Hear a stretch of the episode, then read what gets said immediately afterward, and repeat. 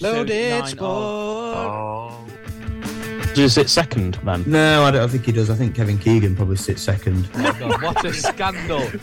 Austin Eckler versus the Cards. Go and fuck the lot of you. God, Eckler. He's making me like I'm some sort of cameo, like I've come in and go, Hand out the bag, England to win. Hello and welcome to Loaded Sport. It is episode 51 and the weekend is almost here. Tonight we have got plenty of things happening in the combat world. We're going to kick off the show with Kempy's Combat Corner. We've also got Formula One to discuss as we have now had Monaco and we've got Spain upcoming this weekend. And tonight we're going to do things a little bit differently and we're going to close the show with football as we talk about last weekend's Premier League closing weekend, what happened in the playoff finals, also what's going to be upcoming this weekend with the FA Cup final, as well as our end of season awards as well to close the show. So joining me at the moment, well, Sam will be joining us later on for the football, but uh, with me right now, first of all, we've got Aggie. Aggie, how you doing, mate? I'm very good, mate. Thank you. How's you? I'm not too bad, mate. I'm very, very happy that it's the weekend, um, as I'm sure you are as well. So uh, I've got a, a couple of short weeks coming up, so looking forward to the reset and the recharge. Good. And also with us, who is going to kick us off this week with the latest in the combat world, Kempy. How are you, my friend? Mr. Dawson, man with the mic. How are you, chaps? You all right? I'm all right, mate. We're struggling to Unmuted find the mute myself. button there. Unmuted myself and then didn't think I'd unmuted myself, so muted myself again. And then I had to unmute myself again. So yeah, we've we've had a good start to the podcast. It's a good start to the show. And it's good that I'm on first because it'll allow me to wake up a little bit and get into the swing of things. So there you go. Absolutely. And I'm sure the swing of things will be a lovely little pun when we get into discussing weekends later on in the show. But uh, like I said, we're going to close this week with football because we want to get really in depth on our opinions in the season with the end of season awards, the first ever loaded sport end of season awards. So, Ken, we've got a couple of reviews, we've got a couple of previews, and, and based on what we've we've seen in the chats in this last hour, maybe a couple of rumours to put out there and discuss. So, uh, talk us through uh, your thoughts on, on what's happening in uh, in boxing and MMA. Yeah, so boxing is again, it's gone through a bit of a rough time in 2023, I'd say so far. And I, I don't know if you boys would agree. Um, we're in a situation whereby we've got a lot of heavyweight fighters making a lot of noise. Tyson Fury probably being the biggest one, um, but, but but not that much action in the heavyweight division. As you just mentioned, there is a couple of rumours floating about on the old Twitter sphere, um, so we can get stuck into them later. But first of all, let's work past to present, um, and let's look at the uh, the results from from this weekend's action, this last weekend's action. Um, we've got three fights taking place all on the same night, all at the same time. We've got um, Eddie Hearn's Matchroom Boxing on DAZN uh, with um, Mauricio Lara versus Leigh Wood, a rematch from their fight a few months ago, where Mauricio Lara finished Leigh Wood um, uh, in, in quite shocking fashion. Uh, we have then Lawrence Okolie against Chris Billam Smith for the WBO Cruiserweight Championship of the World um, on Sky Sports with Boxxer and Ben Shalom. Um, and then on um, BT Sport, we had Frank Warren's Queensberry uh, Productions pro- promotions in, in association with Top Rank, um, where it was Michael Conlan against Lopez, against Luis Alberto Lopez, what turned out to be a very, very dangerous fight. I'll work in reverse order because there's not that much to talk about in terms of the Michael Conlan Luis Alberto Lopez fight. Um, one thing that people always say in the boxing world, in MMA, no matter what combat sport is, do not get into a war with a Mexican. Um, because you're not going to win. And unfortunately, Michael Conlan found that out firsthand. Um, it was a great fight. It was a fight whereby a lot of people before the fight thought actually Michael Conlan was taking a bit of a risk getting in, in there with with Luis Alberto Lopez, um, and that that that uh, that that proved to be the uh, the case at the SSE, SSE Arena in Belfast. Um, Michael Conlan missing out on another world title um, via stoppage, by, from Luis Alberto in the uh, Luis Alberto Lopez in the fifth round, um, who retains his title, his IBF Championship um, in the featherweight division. So Michael Conlan now a couple of losses on the spin. Um, it's it's getting difficult now to see that Michael Conlan's going to have a real um, career at top top level. Um, for me, game plan was wrong from the start. Went in throwing overhands, not really setting anything up. And again, against a Mexican as dangerous as Luis Alberto Lopez, you're not going to come out with the victory in the end. So Luis Alberto Lopez winning by TKO in the fifth round. It was a, a an uppercut by Lopez that landed on Conlan just as he was ducking into it as well. Um, and a lot of boxing professionals and experts say that if you duck into a punch while somebody is throwing it, uh, the damage is essentially doubled. So there is no wonder that Michael Conlan went uh, went tumbling to the mat um, and, and has lost another opportunity for a world title. So it'll be interesting to see where he goes from here. Will he be a gatekeeper in that division? Is he going to be accepting of that? Is he going to want to do something different? Only time will tell. But Michael Conlan, he is an Irish fighter or Northern Irish fighter who uh, don't want to get into too many politics, but obviously comes says he comes from Ireland and and and the the blood of the Emerald Isle um, would suggest that that fighting Irishmen do not give up that easily. So I believe we will see Michael Conlan back in the ring very very shortly, or as shortly as you can after a vicious knockout like that. The next fight was a lot less interesting to re- review and a lot less interesting to actually watch. And this is the fight that I ended up actually watching um, to my detriment, I think, to the most part. But it was Chris Billam-Smith against Lawrence Okolie, as I say, for the WBO Cruiserweight Championship of the World. Um, Lawrence Okolie now coming off a bit of a disappointing result against David Light in his last fight. David Light is still suffering the effects of that, and we wish him all the best. Um, but but yeah, Lawrence Okolie has been seen as a as a boxer who got a bit of a boring style, is very very risk adverse, isn't that marketable in the sense of it's not good to watch him fight. Um, and unfortunately for Lawrence Okolie, that seemed to not only be the case in this fight as well, um, but um, but but he also lost the fight. It's his first loss in his professional career. Um, before this fight, he was, I believe, 19 and 0 um, or, or 18 and 0. But obviously, he has got that loss on his record now against Chris Billam-Smith, um, and he is the new WBO cruiserweight champion of the world. And it was a difficult fight to watch again to review. You've got Lawrence Okolie throwing a couple of shots, a jab and a right hand, and then grabbing on and grabbing on and grabbing on, and, and, and didn't seem like he was going to let go for dear life. I think he had three points deducted in the end, which is huge um, and, and a lot of people, including myself, were actually saying that Lawrence Okolie should have been disqualified. It was quite obvious that he was scared of Chris Billam-Smith's power, didn't want to really take that risk, a little bit of risk adverse in that in that situation. Throw a couple of shots, grab, throw a couple of shots, grab, and you can't do that in boxing. Yes, grabbing and holding and pushing and pressuring is, is a good technique when used properly, but you can't just keep going to that well and expecting the referee to just say, okay, that's fine. So it's disappointing. First couple of rounds, I did think that Lawrence Okolie was showing that Kronk style. Now he is training with Sugar Hill Steward.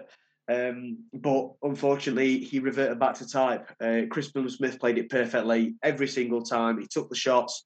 He, he, he put his hands up as soon as Lawrence Okolie put his arms around him, and that was it. The referee split them up. He did no more damage, and Lawrence Okolie ended again. Warning, warning, warning, and then obviously points deducted in the end. Um, the scorecards did read 116, 107, 115, 108, and somehow 112 apiece um, by that third judge. I do believe that third judge probably is in the wrong game, to be honest with you, because Chris Billam-Smith did manage to get Lawrence Okolie to the floor a couple of times, two or three times in the fight, uh, with decent shots landed on the inside um, and, and, and, on, and on the break, or just about just as Okolie was tr- trying to get into hug, um, and he did end up tumbling to the mat a couple of times. Obviously, with the three points deducted as well that judge is telling us that basically Lawrence Okolie won every single round where he didn't get a point knocked off or didn't get knocked down, which obviously isn't the case. So hopefully we see this in boxing all the time. That can be that there are sanctions against that judge, um, but thankfully the, the right man won in the end. Chris Billam-Smith now is the WBO cruiserweight champion of the world in his hometown of Bournemouth. Um, Lawrence Okolie does have a rematch clause. There is Richard Riakporhe waiting in the wings to potentially fight him as well. So it's going to be very interesting to keep an eye on that division going forward and to see if Lawrence Okolie can make a comeback, although I highly, highly doubt it. This, for me, was the best event of the night. It was Eddie Hearn's matchroom boxing. It was Mauricio Lara versus Leigh Wood, um, and it was a, a fantastic fight. Um, Mauricio Lara didn't look his best, and we will come on to that main event in just a second. Um, but we've got a couple of fights to talk about there. Campbell Hatton returning to the ring uh, and winning by fifth round TKO against Michal Bulik. Um, again, Campbell Hatton should be getting through that type of opponent, but very, very impressive that he came through as he did and hopefully Campbell Hatton can uh, sort of follow in his dad's footsteps and get himself to that world level. Jack Catterall, probably the most convincing and, and, and, impressive performance out of all the boxing on, on Saturday night. Jack Catterall winning by unanimous decision 99 88, 99 89, and 97 90 against Darragh Foley. Um, he was unbelievable. Jack Catterall should have beat Josh Taylor. He got robbed by pretty much everybody's uh, sort of scorecard, um, and he's back in, in, in, in play in terms of a world title shot. So hopefully, Jack Catterall gets the world title shot he so deserves and wins that belt for Britain as well. We then get to the main event Mauricio Lara versus Leigh Wood. Mauricio Lara, unfortunately, missing weight. Um, and even if he'd have won this fight, he wouldn't have retained his championship, unfortunately. Um, a very, very weird and, and strange fight, this one. Mauricio Lara, again, coming off of a couple of really good victories against Josh Warrington and obviously Lee Wood in, in the first fight. Um, but looked off throughout fight week, came to the weigh-in, was a little bit too heavy, missed weight, had to use the towel. The cut was a little bit brutal, uh, so I hear. Um, and, and and Leigh Wood just took advantage of it, did what he needed to do, and, and boxed very very cleverly for 12 rounds. Ultimately, Mauricio Lara did look a little bit sluggish, a little bit slow. He looked as though he was sort of stumbling at times, which which which worried me, even when he'd not been hit with a shot. But ultimately, in the end, um, it was the right decision, and and Leigh Wood finished it off perfectly. Um, a 12 round fight, boxed extremely well on the outside. That's what you need to do against Mauricio Lara. He's proven that he can be down in fights before on the scorecards and knock you spark out, um, and that's what he's done before. So Leigh Wood, congratulations, hats off to you. You are now a world champion again. Got another world champion from the UK, uh, WBA featherweight championship, um, and, and and what a night of fights it was. Mauricio Lara again, looking a little bit weird, looking a little bit foggy and a little, little bit strange. Hopefully, he can get back on the horse. Um, and I don't think I'd be opposed to a rubber match between the two either. So, really good weekend of fights, and uh, and, and and sums up a, a, very very busy weekend, but a, a, weekend of fights that that was very very action packed, which is what we like to see. We now move on to potential future, and I'm not going to spend too much time on this. We, have we've heard this week again Tyson Fury barking at Anthony Joshua, calling him out. Don't worry, we're not going to talk about that subject yet again. Uh, I'm as bored talking about it as you guys are listening to it. Um, but it looks as though we now have a potential date for uh, Anthony Joshua to fight Dillian Whyte in the second fight of their potential series. Um, it's going to be taking place, I believe, at the O2 Arena in London. I believe it's booked out. I don't. It's not official just yet, but there are heavy, heavy rumours that, that it is booked. AJ signed, Whyte signed, and they will be fighting on the 12th of August at the O2 Arena in London. For me, it's a perfect fight for Anthony Joshua. He's got this fight in, in, in Saudi Arabia coming up in December against Deontay Wilder. After his last performance against Derrick James, it was quite clear to me that if that version of Joshua goes in the ring against uh, uh Deontay Wilder, he's probably not going to leave with his head on his shoulders. So um, it's for me perfect that Anthony Joshua is having one another fight to get himself back into the routine, give him more time with Derrick James, um, and and hopefully he can uh, he can put in a performance. I believe I have just said as well that Anthony Joshua fought Derrick James. He didn't. That's just me still getting over my cold. Um, Anthony Joshua fought Jermaine Franklin and, and beat him by unanimous decision under the tutelage of Derrick James, who is his trainer and I'm sure Derrick James would not want to take this fight in in the time of his life that he's at. So yeah, it's going to be a fantastic fight, an interesting fight. The first fight was very very good. Dillian Whyte, first person really causing Joshua any problems in his entire career. Um, Dillian Whyte is on the slide a little bit, but you can also make that argument for Anthony Joshua as well. So going to be an interesting fight. Dawson, if it does happen, just a quick one from you. Who can you see coming out on top on this one, Joshua or Dillian Whyte? You would assume Joshua won't he? In no disrespect to Dillian Whyte, I'm sure it will be, you know, war and a great fight. But I think the reason they've put that together is for AJ to ultimately warm up a bit more, ready to get back into that sort of top top tier, um, um sort of uh, fight. Um, but yeah, the rumours are that the O2 has been booked, as you say. The the rumours are that it'll be August 12th that that will take place. So I'm sure it will sell out relatively quickly I'm sure on the night it will have a lot of British boxing fans uh, excited for it. But again, similar to the conversations we had when AJ went up against Franklin, is that he should win. You, you know what? What's the purpose? Is it a tune-up fight for for a Fury or or a Wilder? And then if he does lose, then what? So I suppose when when it gets closer to August 12th, if that is the if that is the date where it happens, we'll we'll probably end up having quite similar discussions as to what we were having around the Franklin fight. Yeah, no, absolutely. You, are spot on. Um, and ultimately, we're in a position now where we've got Joshua, who's basically fighting for, for his for his career now. If he loses against Dillian Whyte, he's got nowhere else to go. If he loses against Deontay Wilder, which I think he will either way, even if he beats Dillian Whyte doesn't fight Dillian Whyte at all, um, then then I believe his career will will probably come to an end after that anyway. But he'll have made that one last big paycheck. It'll be a great fight. Um, but this one, you know what, as a standalone fight against Dillian Whyte, it's a, it's a great fight. Dillian Whyte is over the hill a little bit. Really bad performance against Tyson Fury, and then he's not looked in his his old self in, in, in recent performances. But ultimately, there's bad blood blood there. They are one and one technically. I think Dillian Whyte did beat Anthony Joshua in the amateurs, so technically, if you look at the entire course of their career, they are one and one. After Anthony Joshua finished Dillian Whyte in the pros and his real step out moment into the into the limelight, a lot of people think. Um, so it's going to be a really really big fight, and hopefully for Joshua fans, Joshua can get back on the uh, get back on the horse, as it were, before the Deontay Wilder fight takes place in December. Um, the only one thing else that I've got to talk about, and I was going to talk about a, a UFC event coming up this weekend. Kai Kara France, a, a, really good contender, is fighting um, this weekend against Amir Albazi. Um, I'm not going to spend too much time on that, but it is a flyweight main event. I think the winner of that, 16 and 1 Amir Albazi against 24 and 10 Kai Kara France, who's got some really good wins under his belt, may be the next contender for the flyweight title or, or one of. Um, so that's a really good fight if you are looking for your MMA fix this weekend. But what I am going to finish on is a little bit different MMA, and that's the return of the Ultimate Fighter.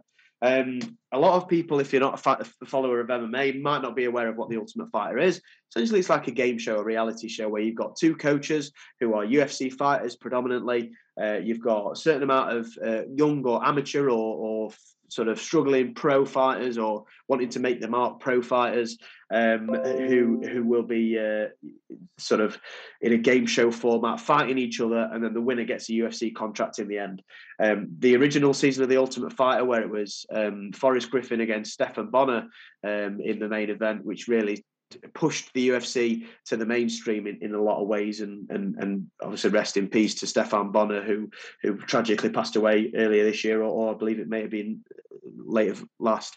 Um, but yeah. Um, Conor McGregor against uh, Michael Chandler. They are the two coaches in the Ultimate Fighter season 31. And my God, what a start it got off to. I am going to keep up with the Ultimate Fighter this year and I will keep you up to date. But Conor McGregor and Michael Chandler hopefully going to be fighting themselves in December. Conor does need six months in the USADA testing pool after his little bit of time away uh, to, to rest up his leg. Um, a lot of people noticing that there have been some structural changes in Conor McGregor's physiology, in his face, in his bone structure, um, which would uh, indicate that he's been using uh, certain supplements to uh, to recover from that leg break against um, against uh, Dustin Poirier in, in the previous fight. But that fight will happen. It's not going to happen at the end of the season, as it does sometimes happen on the Ultimate Fighter. Um, but but what a great start we got off to. Um, it's the uh, lightweights, and I believe um, weights, I think, are in the Ultimate Fighter season 31. Um, but yeah, it, it, was a great first episode introducing us to all the, the housemates um, and that little bit of tension between McGregor and Michael Chandler coming up uh, next week as, as McGregor, I think, shoves Chandler in episode two. And we really start to get a little bit of a, a taste for, for, for what happens later down the line. So we're going to be keeping a real close eye on that. Um, Conor McGregor against Michael Chandler in the Ultimate Fighter, and then they will pit against one in, against one another in December in a fight. Uh, it's lightweights and bantamweights, as I said. Um, UFC veterans versus UFC prospects, and it's going to be a really, really good season. So fingers crossed, we uh, yeah we, we get a decent uh, we get a decent season of the Ultimate Fighter and uh, and a good fight at the end of it. So here we go for Kempy's Combat Corner, Dawson. Yes, mate, absolutely. Thank you. And we will be back next week with, I'm sure, plenty to talk about. Now, again, before we close off episode 51 with football and the first ever loaded sport end of season awards, it is time to discuss Formula One.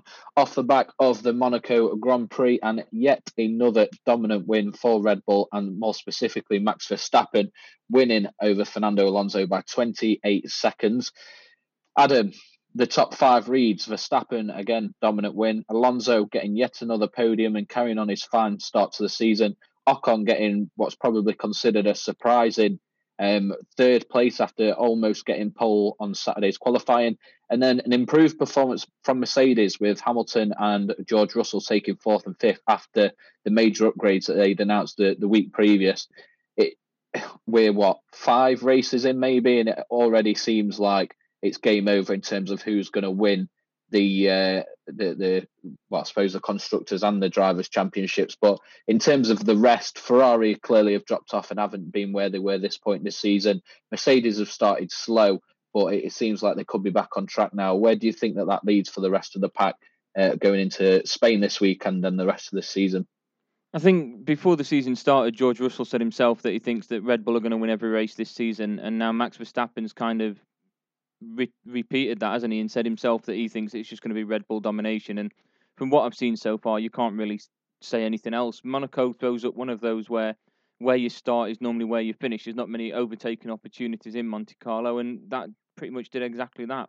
Uh, Sergio Perez managed to move himself up from 20th to 16th, and he even pitted five times in that. But I think what he'll add to to play uh, to, to racing in Spain this weekend is he was lapped twice by his teammate. The closest that Max Verstappen Max Verstappen has got competition wise this season is his teammate, and in the last race he lapped him twice, which makes me believe even more that it's going to be a Max Verstappen season. Um, for Perez, he's going to have that bit extra hunger and desire this weekend to go in there and prove that he, he can actually fight alongside his teammate and, and bring something extra to this Red Bull team. So I think this weekend we expect to see a bit more of a retaliation, a bit more of a fight from Perez to get himself, if not on the podium, taking the top step of the podium and, and maybe bringing Max down a little bit. He needs to close the gap. The gap at the moment is 39 points between the two of them. Um, uh, Perez is currently closer to Alonso in third than he is with Verstappen in first, and that's a situation he can't allow himself to, to worry too much about. Um, Alonso, like you say, has been absolutely phenomenal in that Aston Martin this year. I think it's every race, isn't it, now that he's finished on the podium for? I believe so, yeah. So this season, all we've seen pretty much is Max, Checo, and Alonso in a, a combination of those three in that order. So it's good to see Ocon get on there and kind of upset the rhythm a little bit. It's good to see that Hamilton and Russell are starting to compete a little bit more under the Mercedes as well. Hopefully that will, stir things up for the second half of the season. I think right now those upgrades aren't really knocking on the door of what Red Bull can do. They're, they're ahead of Ferrari. They've proven that. Ferrari have had reliability issues. They've had strategic issues over the last couple of years. Otherwise, I'd probably say that they've won one of those two championships that, that Verstappen's won. So I think for Mercedes now, it's just about building on it and preparing themselves for next season. All the talk and the worry they might have had of Lewis Hamilton leaving at the end of this season and going to Ferrari is pretty much done and dusted now. He's going to stick around for another year or two. And I think that's exactly what they need to keep on pushing forward. Somebody with that experience and that understanding of the car to help them build to get back to where they were and be a bit more competitive with Red Bull. And hopefully Ferrari can join in as well. And for the neutral, for the people like me that support McLaren and don't really have that sort of chance to to support somebody at the front of the grid, then uh, then hopefully it's something different that we're going to see. Mate, you've got to stop Absolutely. doing that while I'm trying to talk. It's completely putting me off. Um, I did mention there about Spain this upcoming weekend, and it is a track that very different to Monaco. It's open, it's very fast. Is it just yet again a case of which Red Bull driver is going to win, or, or like Ocon in Monaco? Can you know who do you think you would fancy for that surprise podium? Um, I think you've got to go with one of the Mercedes. I know I've just mentioned about how they're improving their cars, but I still think to see them on the podium in Spain would be a bit of a surprise, considering how dominant Red Bull have been and how far ahead of the rest that F- Fernando seems to be. I think what's letting him down is the fact that Stroll doesn't seem to be matching him, and the Aston Martin should be able to be competitive enough to be fighting for the best of the rest with both cars, not just Fernando Alonso. So it really raises questions as to what Lance Stroll's able to do and his capability. We know there's rumours, there's there's maybe controversial situations surrounding why he's actually in a Formula One seat. We've both spoken about them before, but I think he's just proving at the moment all the doubt is correct. He needs to start matching what his teammates doing and being a bit more competitive and help that Aston Martin from both aspects be ahead of the Mercedes, be ahead of the Ferrari, because I think at the moment that's just what's letting them down. Um, as for a surprise, yeah, I'd, I'd, go with either Lewis Hamilton or George Russell. And it's bad to say Lewis Hamilton finish on a podium is a bit of a surprise. Yeah, uh, it's it's been many, many, many, many years and seasons since that would have been a, uh, a valid statement to make. So every race weekend we've predicted the winner, but it's kind of boring. So instead of just giving me who you think will win, give me who takes pole, and then give me your top three spots for Spain. I think Perez takes pole. I think Perez then goes on to win the race, and I'm going to go with Max in second. And as much as it's difficult for me to go against Alonso for the element of surprise, I'm going to go with Lewis Hamilton in third. Interesting. I'll also take Max for pole. Or I, say also, I will take Max for pole. I'll also take Max winning the race. I'm going to go Lewis getting second and uh, Perez taking third. I think uh, this will be the first race in which Alonso uh, doesn't make the podium, and it's probably the one race in which he does want to make the podium. So I'm sure it'll be gutting, but I'll uh, I'll go Max Lewis and uh, Checo for my podium spots this weekend. Um, so that's F1 for another week, and we will discuss what happens in Spain next week, and hopefully it'll be a little bit more exciting and unpredictable um, than Spain, uh, oh, sorry, the Monaco, but uh, time will tell um, after what happens this weekend. So, joining us for the football segment and the first ever end of season awards, Sam has joined us. How are you doing, mate?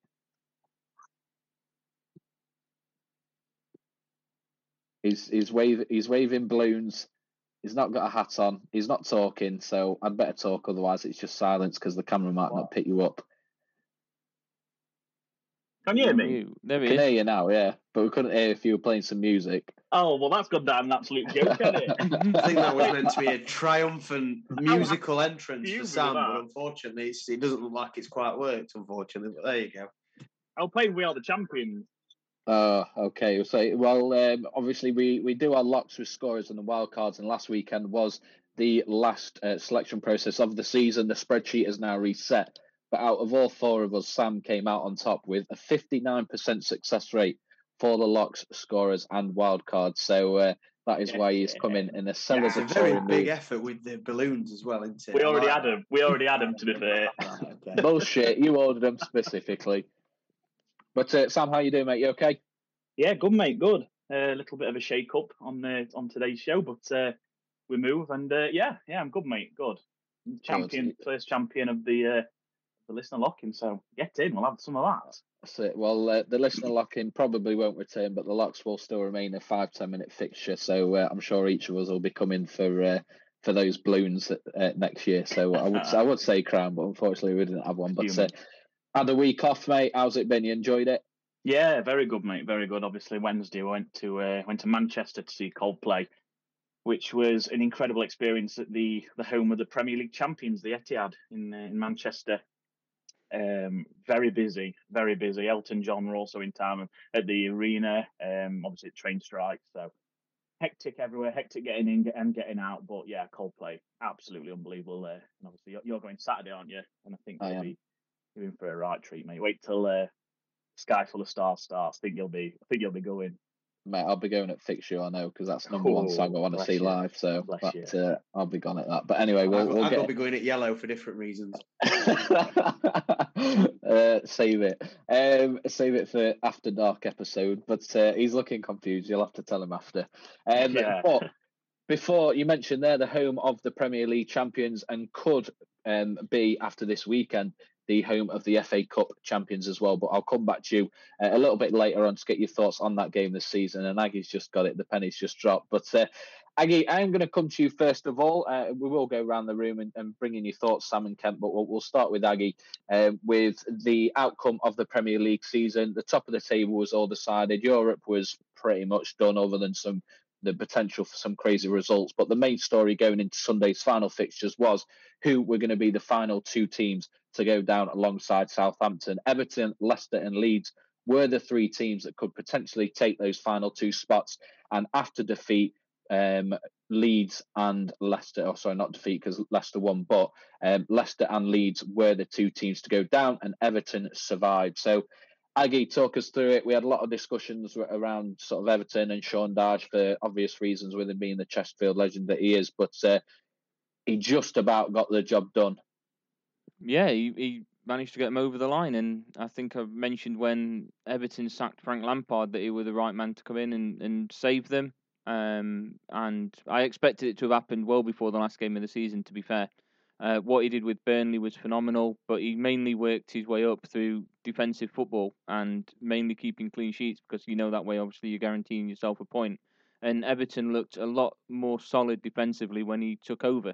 And I think that's obviously played a huge part in them them working their way up. For next season, they really need to get themselves a striker. Calvert Lewin is not the answer, and they need to get some, some more creativity in the middle of the park for themselves to try and move themselves back up to mid-table security. This has been too many seasons now that a side that we know synonymous with the Premier League is risking themselves and falling out just because they're unable to to bring in the right players. And I know Everton fans will tell you that goes a lot higher than the board, and they obviously know more about it than I do. But I think that's something that they really need to look at. Otherwise, they're at risk again of next season being in a very similar situation.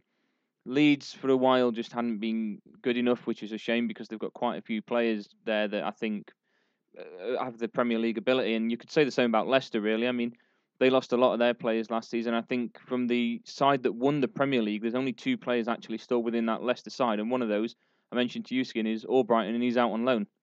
The other one is Jamie Vardy, and his appearances are very few and far between at the moment. So, yeah, they, they obviously got relegated in the end of it. And the question I've got for you guys, I don't mind who answers it first, is of the Premier League teams that are still within the Premier League, who is more likely to be looking for in those three sides that have gone down for players because you've got to look at the ability of players that have gone down. James Ward Prowse, of course, playing for England now.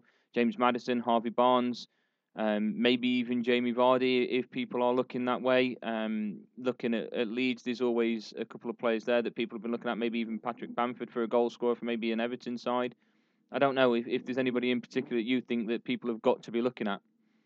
I'll yeah, be I think. honest, I, I, I, no, no, sorry, no. mate. Yeah, I, I don't. Uh, I don't rate Patrick Bamford at all. I think he's an absolute fraud of a, Premier League footballer. How he's got an England cap, I'll never know.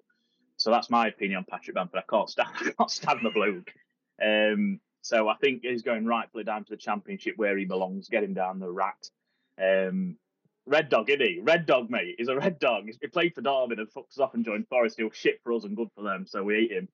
Um, yeah, so I, I, think he's an absolute fraud of a footballer myself. So I, I, don't, I don't think there'll be many Premier League teams coming in for him. Uh, Leicester players, however, I think there there will be a, quite a few. Um, the the player that Dewsbury Hall, he's been linked with. Um, Yeah. Is it is it Brentford? Fulham, I think Fulham might be in for him, and uh, like the one ones that stands out for me there you mentioned you mentioned Maddison and, and, and whoever else in that side and, and Dewsbury Hall but Harvey Barnes is the one for me. He's, Mm. he's a young kid still. He's, I think he's only 24 25 um, just about to hit his footballing prime.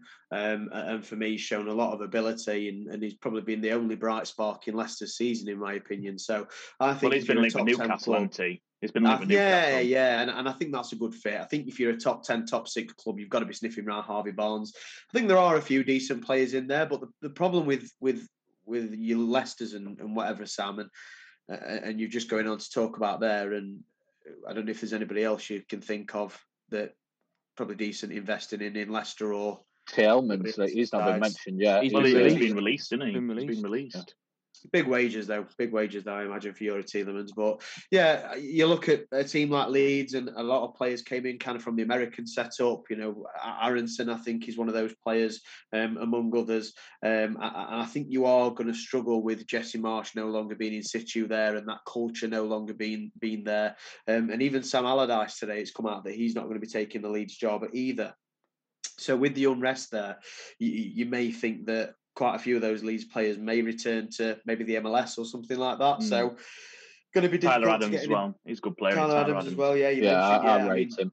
is he going to be going back to the MLS or maybe even in the, the I, Red Bull? I think he's too good. I think. I I, do. I think. I think so. Well, well, that's why I say maybe in the Red Bull setup because I know he has been sort of linked to that before, and Jesse Marsch obviously was in the Red Bull setup as well. So, so could that potentially happen? But for me, um, as a Sheffield United fan, obviously we've just been promoted to the Premier League. I, do think there will be a few gems in there that we could probably afford to, to have a quick look at, um, and hopefully we can snap up a couple maybe on free contracts because we've got no money to spend. So there you go. Um, but hey, knowing my look as a Sheffield United fan, we'll probably sign uh, the best striker in the Premier League, Wout Faes. So there you go. I'm going to say what about Vegas there, and say, I Yeah. tell you what, that'd be a great No, day. even if Wout played has scored more goals than Wout Weghorst. let me tell you. Yeah. He has, yeah, and, and that is an absolute true fact. But uh, you One obviously the- question, the- Dawson, just before you just before you carry on, sorry, sorry, really sorry to interrupt, but Yeah, I go on. want to ask Adam this question before we do move on. Adam, you mentioned there about Everton and your boy Sean Dyche, Chesterfield legend. Um, you mentioned there about them needing to sign a striker and whatever. The financial situation at Everton is tetchy to say the least. Mm. They've got the new stadium being built, financial fair play has been very, very close to being breached numerous times. Um, how do you think they're going to be able to invest enough money or wisely enough to get make sure that they're not in this same situation that they've been in the last couple of years? That's what I mean. It's going beyond the manager, isn't it? It's going higher up, and that's what a lot of Everton supporters are unhappy with and, and constantly going on about, and understandably so. I think they're going to have to offload some players. Like I said, Calvert Lewin isn't the answer. I'm sure they can get a, a bit of money for him. I'm sure players like Michael Keane can also go out the door. There are a number of players in that Everton side that are surplus, and they could easily get a little bit of money. Dominic Calvert Lewin would command a big transfer fee after the injury woes that he's had. I Uh, mean, to be honest, the last couple of seasons he's barely been able to feature. He's been that he's that been in, you know that injury plagued. I wouldn't Who say can a you huge see amount. out for him?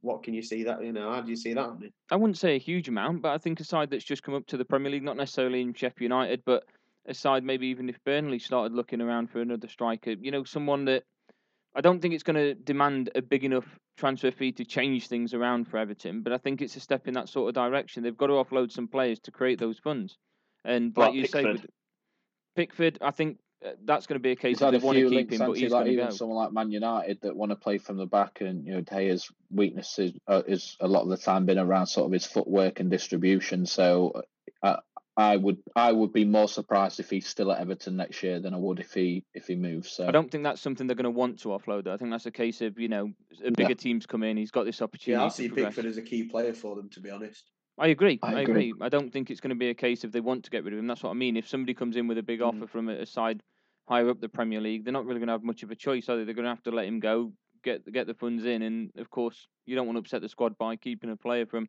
realizing his potential. And I think within that Everton side, as much as he does keep getting selected for England, that's where the question marks are. If he does, like you say, go to Manchester United, I think it opens the door for people realizing that he, he could still be England's number one. Whereas people are now questioning whether he should be whilst he's in this struggling Everton side. Yeah, it's, fair it's enough. always the Fair case. enough, and I'm, I'm sure we'll talk about that in the uh, in the season preview when a lot of when a bit of transfer business is done. Dawson, sorry to interrupt you, mate. Continue. You're right, mate. You're absolutely fine. It's all it's all good chat. Um, Kent, before I come back to you to discuss the playoff finals across last weekend, Sam, just very quick question for you. Heist of the century, Big Sam, four games, five hundred grand, losing three. What do you reckon? It's not. It's not that business. I think we're in the wrong job, aren't we? It's uh, it's come in. It's come in with absolutely no expectation whatsoever. He's he's took an absolute chunk of chunk of their money that they couldn't really afford to give, and uh, yeah, he's parted ways. So fair play to him. I'm, I'm all for it, but I think it were a bit uh, a little bit short sighted. Leeds. You'll be to start drinking the finest New Zealand wine by the pint and busting some shapes on the dance floor on Leeds. Gravy, innit? on Gravy Leeds by the tickets. pint. So there you go. And he, he looked like he was enjoying it along the way. That West Ham game where he found uh, that note on the floor and, and cheekily offered it to the fourth official. I don't know if you saw that yeah, clip, but uh, that. yeah, He he, don't he fucking enjoyed need it, it. does he? After that paycheck, He, he certainly doesn't, and and his his you know his legacy hasn't been impacted. Let's be honest, because again, four games, what can you do in that time? But anyway, um, Kent, playoff finals, Luton, Carlisle, and or should I say Luton? Well, no, actually, I will save it for the end. Luton, Carlisle, and Sheffield Wednesday. Uh, were the playoff winners across league football. Now, I think in, if you include the National League final as well, which was obviously very early, Notts County won on penalties, um, Luton won on penalties, Carlisle won on penalties, and Sheffield Wednesday went through with a 123rd minute winner. So overall, across the four playoff finals in the English football pyramid, well, not including obviously uh, National League North and South, very, very, very close games between the finalists. Yeah. And you mentioned it, Dawson, quite a few times in different parts of the year. It's your favourite part of the year, or favourite time of the year, or favourite weekend of the year, or favourite day of the year. I can honestly say, in terms of in terms of football and in terms of the calendar, the playoffs are actually my favourite time of the year. Um, I love the playoffs. I love the semi-finals. I love it that much that I went to a, an EFL, um, well, not even an EFL, a Vanarama National League North playoff game uh, Yeah. not so long back. It Wasn't great, was it?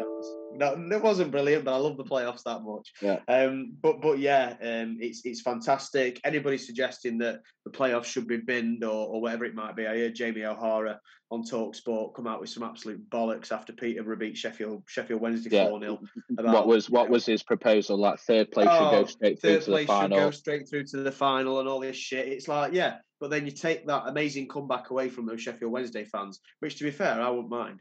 But you look at it in that respect, and you, you know it's a two-leg semi. It's a final. It's at Wembley. It gives an opportunity to teams that may not get to Wembley. Apart from that, um, it's it's brilliant. And again, it's the best thing about English football, or one of the best things about English football for me, is the playoffs. And and this season, 2023's playoffs, most certainly did not disappoint. Um, as you mentioned there, the League Two playoff, Salford against uh, Stockport sorry, not against Stockport Carlisle. against Carlisle. That's right. Um, yeah, what what a, a game that was. It, it was nip and tuck. It was tight. Um, and again, as you say there, Dawson, it went to penalties, and uh, and Carlisle got got the win, got got the big dub, and uh, and they found themselves back in uh, back in League One. So congratulations to them. And it sounds as though it's been uh, a good season for them, and, uh, and and congratulations to them. But yeah, it was a very good game to to to, to get us cracking uh, on that Saturday. Um, the Friday, I believe, was the championship. No, the Saturday was the championship. Sunday was League Correct. Two. Monday was League One, which is a bit Correct. stupid. I think they should have either do it back to front or front to back, not in the middle. But there you go. That's just semantics uh, that, that you can talk about there. But yeah, the uh, the championship um, playoff uh, playoff final was awesome as well. Luton against Coventry. Either way, either of those teams, you, you would have been happy to see probably in the Premier League as a neutral.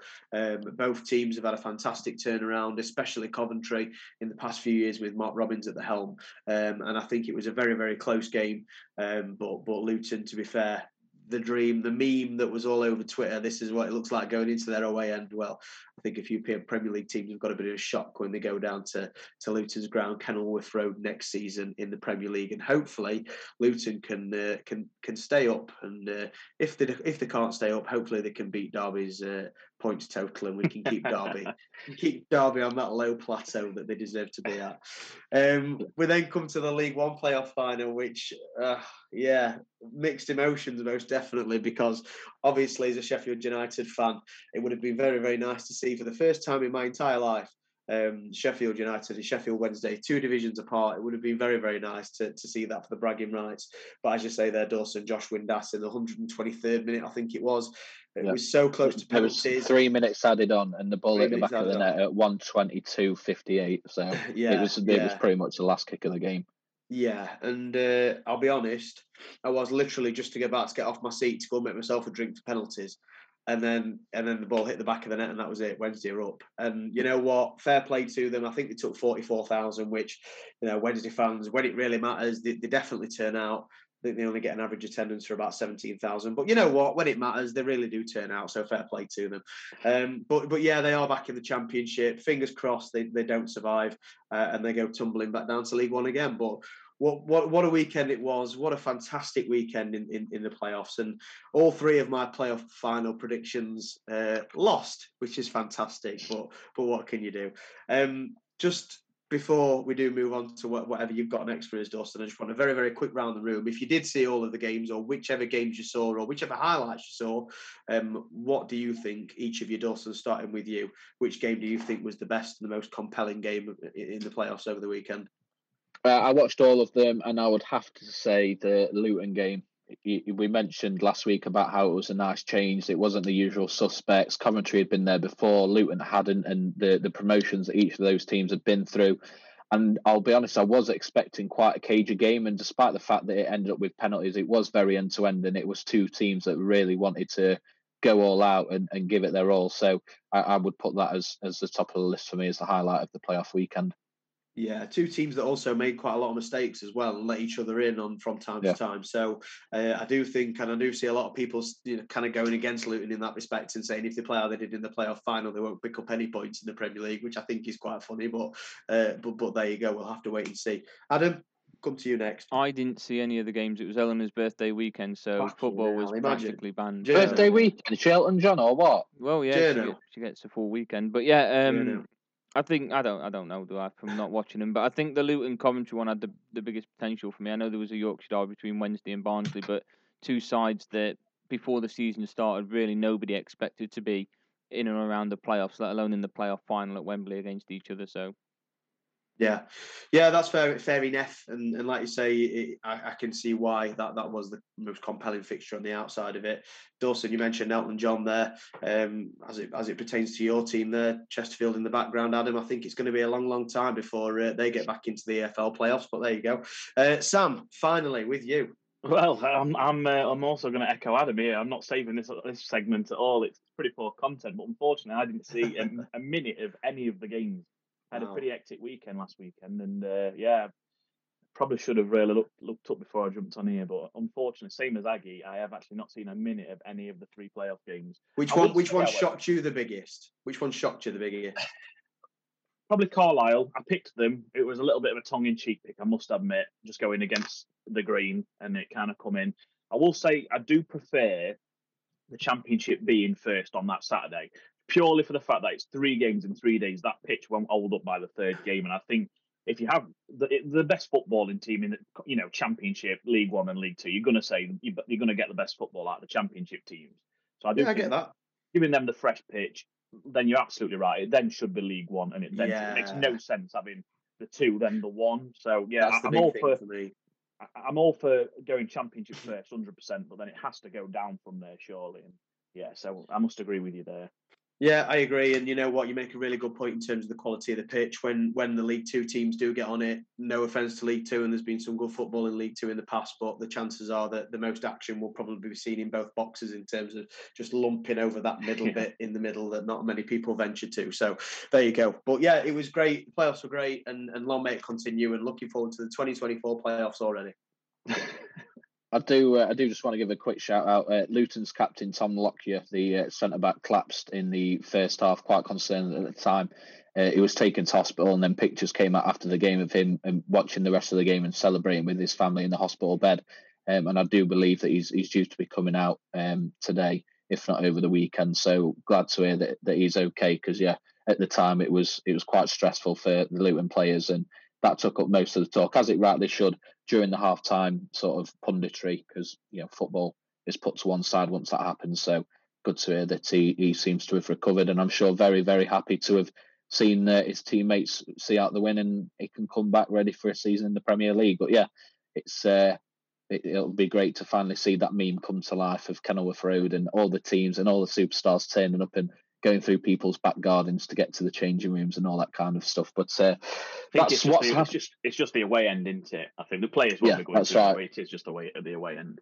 Yeah, that's. Uh, But there that's is right. But- also on that on that basis that I think there are going to have to be some uh, developments done to uh, Yeah. Kenilworth Road before it can be a Premier League game. So there are rumours about potentially ground sharing with MK Dons if that's not finished in time. But hey ho, we'll uh, we'll see what happens. And again, it's something we can discuss on the season preview. I'm sure. Well, just just opening up that subject just a tiny bit before Dawson changes uh, changes us over. Um, do you think that can kind of be a bit dangerous for Luton? So if they say invest invest heavily in, in the stadium infrastructure, and then you know there's there's a, a very real chance to go straight back down next year.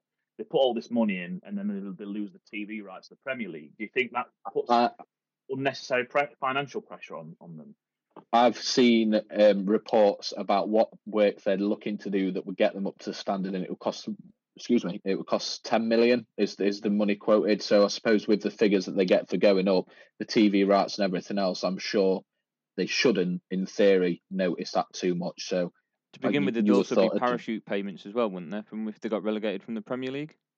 Yeah, and I suppose it's also one of them things where actually it probably helps with the infrastructure long term for Luton. I'm sure even the most ardent of Luton supporters will probably not think that they've got that much of a chance in terms of staying up, um, just from where they've been and got to. Um, but but but ultimately they're in a position now where yes they might go up and yes they might come back down again. But if they come back down with a better stadium, more money, next time they might be able to have a bit more of a sufficient go at it. So it's all good for Luton. And, and like you say, Sam, there your, your, your thoughts are absolutely right in terms of the, the the, you know keeping Luton in the league or, or keeping them financially stable. Um, but you know what, they've been a really really well run club over the past few years, and that's that's you know that's evident. So fingers Yeah. crossed that can that can remain the same when they go up and potentially come down from the Premier League as well. Yeah, You've man. got to be a well-run club to get five promotions in nine seasons, haven't you? It's the football manager dream. And when was the last time we saw anything like that? Uh, You know, certainly in this country. So fair play to them and, and what they've done over the last few years. But uh, that's last weekend, and we now look ahead to this weekend. Domestic football, uh, in from a league standpoint, is now finished, and we have the FA Cup final: Manchester City versus Manchester United at Wembley.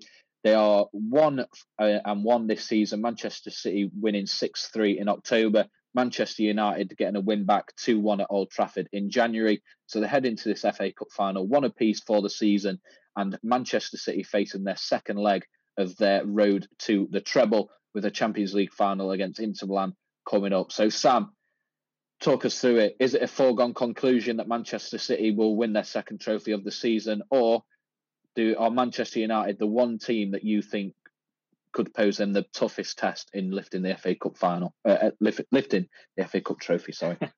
Yeah, potentially it, it would be a United, wouldn't it? I just want to first start off this this subject by holding my end up. I, I dropped the ball over the last week or so, saying the FA Cup final was being played after the Champions League final, which obviously We've, we've all done it, mate. We've all done it. So uh, I don't think you have to be accountable for that because we've all at some point quoted that and, and based our discussion and opinions on that. So Yeah, it's uh, it would have been nice. I think it would have would have put a, a bit extra spice on the game, but Yeah. yeah, in terms of United, uh, it's going to be very difficult for them to cancel the noise out on. It's it's not become about them winning the FA Cup anymore. It's become about stopping them do the treble, which is mind blowing when you think about the club the size of United competing Yeah. for a massive trophy, FA Cup, one of the most trophies you can win at any level of football. And, and they're talking about City not winning the treble with it, not them winning it themselves, which is yeah, I think that's a bit crazy. I don't think it's a foregone conclusion. Foregone conclusion. Um, I think if there were one team you had to pick to go against City in that one game, I think it would be United.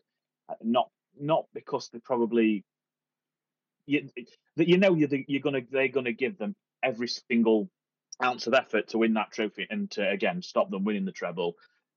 Um, yeah, it's it's one that I've been looking forward to for a long time. I'm actually looking forward to it a lot more than the Champions League final, which I I don't know about you. I mean, you I know you off United anyway, but when was the last time you can think of looking forward to an FA Cup final more than the Champions League final? It's from a neutral perspective, I, I, I, it's probably been many, many a year since a neutral fan would have would have had that thought. So Mm, yeah, no, it's uh, yeah, it's what's one I'm definitely looking forward to. I've had it earmarked since uh, since United beat uh, Brighton on penalties in the semis. So yeah, uh, let's uh, yeah, is that that's. I think that's uh, going to be a star for me. I reckon. I've seen Katie had uh, highlighted there were there were a singer on at about seven now. Well, I'm definitely going to be there or thereabouts at three o'clock to make sure I'm cheering on United. Yes, mate, get settled in about half two. Get you get a pint in. Get your second one brought ready for kick off at three, and uh, en- enjoy the sunset. But uh, let's go around the room then. Let's put our names to a, a score prediction. Uh, Sam, we might as well start with you. Manchester City, Manchester United, FA Cup final. What's your score? Go, oh, dear me. 3 2 United. Okay, 3 2 United. Very very interesting. Kemp, what about yourself? What have you got? You know what? I'm disappointed because I genuinely thought for a second then I was going to be oh woo, woo, woo, lone wolf. However, I've also got Manchester United to win. I'm going 2 1 to Manchester United. I think Mm. that City really, really are gearing up for the Champions League final, which is understandable, the one they've never won, the one they really want. Um, but I was sort of on the fence about this one, but I saw Erik Ten Hag's press conference. I think it might have been today or yesterday, and a reporter asked him about, you know, whether they wanted to stop the treble or whatever it might be. And Erik Ten Hag literally just turned around and said, "Listen, it's a trophy. We want it. We think it's ours. We're going to do our best to make sure that it's ours." Um, and he seems very, very confident. So you know what, United, even though they might not want to admit it, they really, really are going to want to stop this treble. And to be honest with you, I think they may potentially do it. So yeah, I'm going to go Man United two one. Okay, so both of you have gone for a, a goal or one goal um, deficit for Manchester United. I'm going to go Man City. Uh, Manchester United, for, for me, uh, it's been a very good season.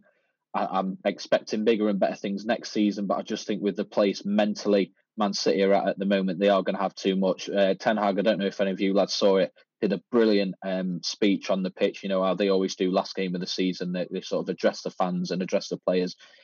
He, he's revved up for it. There's absolutely no doubts where they're going to be, but I just think where Man City are at at the moment, at this point, they're just too strong. So I'll go uh, Manchester City winning three one. Um, just on, on that, Saturday. just before we just before we finish with Aggie, um, do you um, do you think it helps or hinders United the fact that obviously City have had quite a poor run up to this game, the lost the last game of the season? Yeah. Um, do you think they would City would have benefited from playing the Champions League final first or the FA Cup final first? Which one do you think benefits United more? Because obviously, if they've if they played the Champions League final first and they've won it, there's always that danger of a possible hangover. They've done the big one, they've done the one they've cared yeah. about. The next game isn't quite as you know they've won the FA Cup. Uh, do you think you know you know you know what I'm saying there? Where where yeah, I, I think it benefits. It would have benefited United more if it was that third game because you know the Champions League finals in Istanbul, so they would have had to travel there, come back, taking that into account as well. Like you say, the the mental pressure that's lifted off. I think I think the pressure is on Man City to win the Champions League more than it's on them to win the treble. So I, yeah. I think I think it would have it would have benefited United more if it was that third game taken into account that and the travelling and everything else. So, I, yeah, like I said, I, I, just think with where Man City are at currently, the fact that they haven't had to travel to Istanbul and come back yet, the fact that I, I, I don't think United have got anything to lose in this game. It, mm. You know, and and again, I think Manchester City have got more to lose by losing the Champions League final than they have by not winning the treble. Um, I think if, if Man United win this weekend and then Man City win the Champions League, Man City won't care. People won't care. If Man City lose the FA Cup final and then lose the Champions League final, there's going to be a lot of spotlight on that. But I just think Manchester United are going into this very under the radar. They've got nothing to lose whether they win or lose this game. If they if they lose, everyone well, or the majority of people are expecting Man City to win anyway. Anyway, so it doesn't matter. But yeah, I do still think with where Man City are at, they they've got the advantage um, at the moment. And do you think yeah, there's a danger of um, do you think there's a danger of potential rust with City? Obviously, like I say, they've rested. The probably the last two games they've rested players and they've not performed well when the players that they have played. And then yeah. coming into this game against United pretty cold now. Could that play a part of it? I, think when you get to a certain level, you don't have to worry about it too much. I I, I just think they'll they'll be ready personally, and, and I think they'll have too much. I, I think with the the level that they're at, the preparation they have, the manager that Pep is, his expectations, I don't really think that will have much of an impact on them personally. And I think it's good for them to have had a bit of a rest. But Aggie, as is usually the way with loaded sport, we do tend to be split pretty much down the middle when it comes to predictions. I'm currently set on my own on the Manchester City side. Two people, Sam and Kemp, over on the Manchester United side, probably wouldn't have predicted that three picks in. But uh, where are you putting your name to with the FA Cup final? I am putting my name to a 2 0 win to Manchester City. I were very close to going United, but Sam going for United and the whole curse makes me think that it is going to go City's way. Um, no, I think they're just too good attacking wise. And as you mentioned, then a little bit of rust. I think whilst they've had them on the bench, they've used quite a bit of squad rotation for these last couple of games it's not like the players haven't featured. Haaland's still been playing half an hour, 25 minutes. They've still been getting game time to make sure that rust doesn't settle in. And I think Guardiola sets his sides up to make sure they can avoid missing these games. That's why their squad depth's been so important in previous seasons because even their bench is quite a strong setup for mm. them. So yeah, I think he rotates on a more than regular basis to make sure this sort of thing doesn't happen. They've still got a week until the Champions League final to to prepare themselves for that afterwards. I think it's just going to be a case of another trophy in the bag for them and I think their attack is so much stronger than Manchester United's defence. And I think defensively they're so uh, they're so uh, compact, they're so organised, and they're so disciplined that I think it'll be difficult for Manchester United's attack to break them down. Well, we'll go on the flip side of that coin then. Uh, the fact that they have featured in these games and mm-hmm. they've still lost these games and still haven't looked good in these games, and they've got their minutes under the belts during them games. Do you not think that that'd hinder them at all?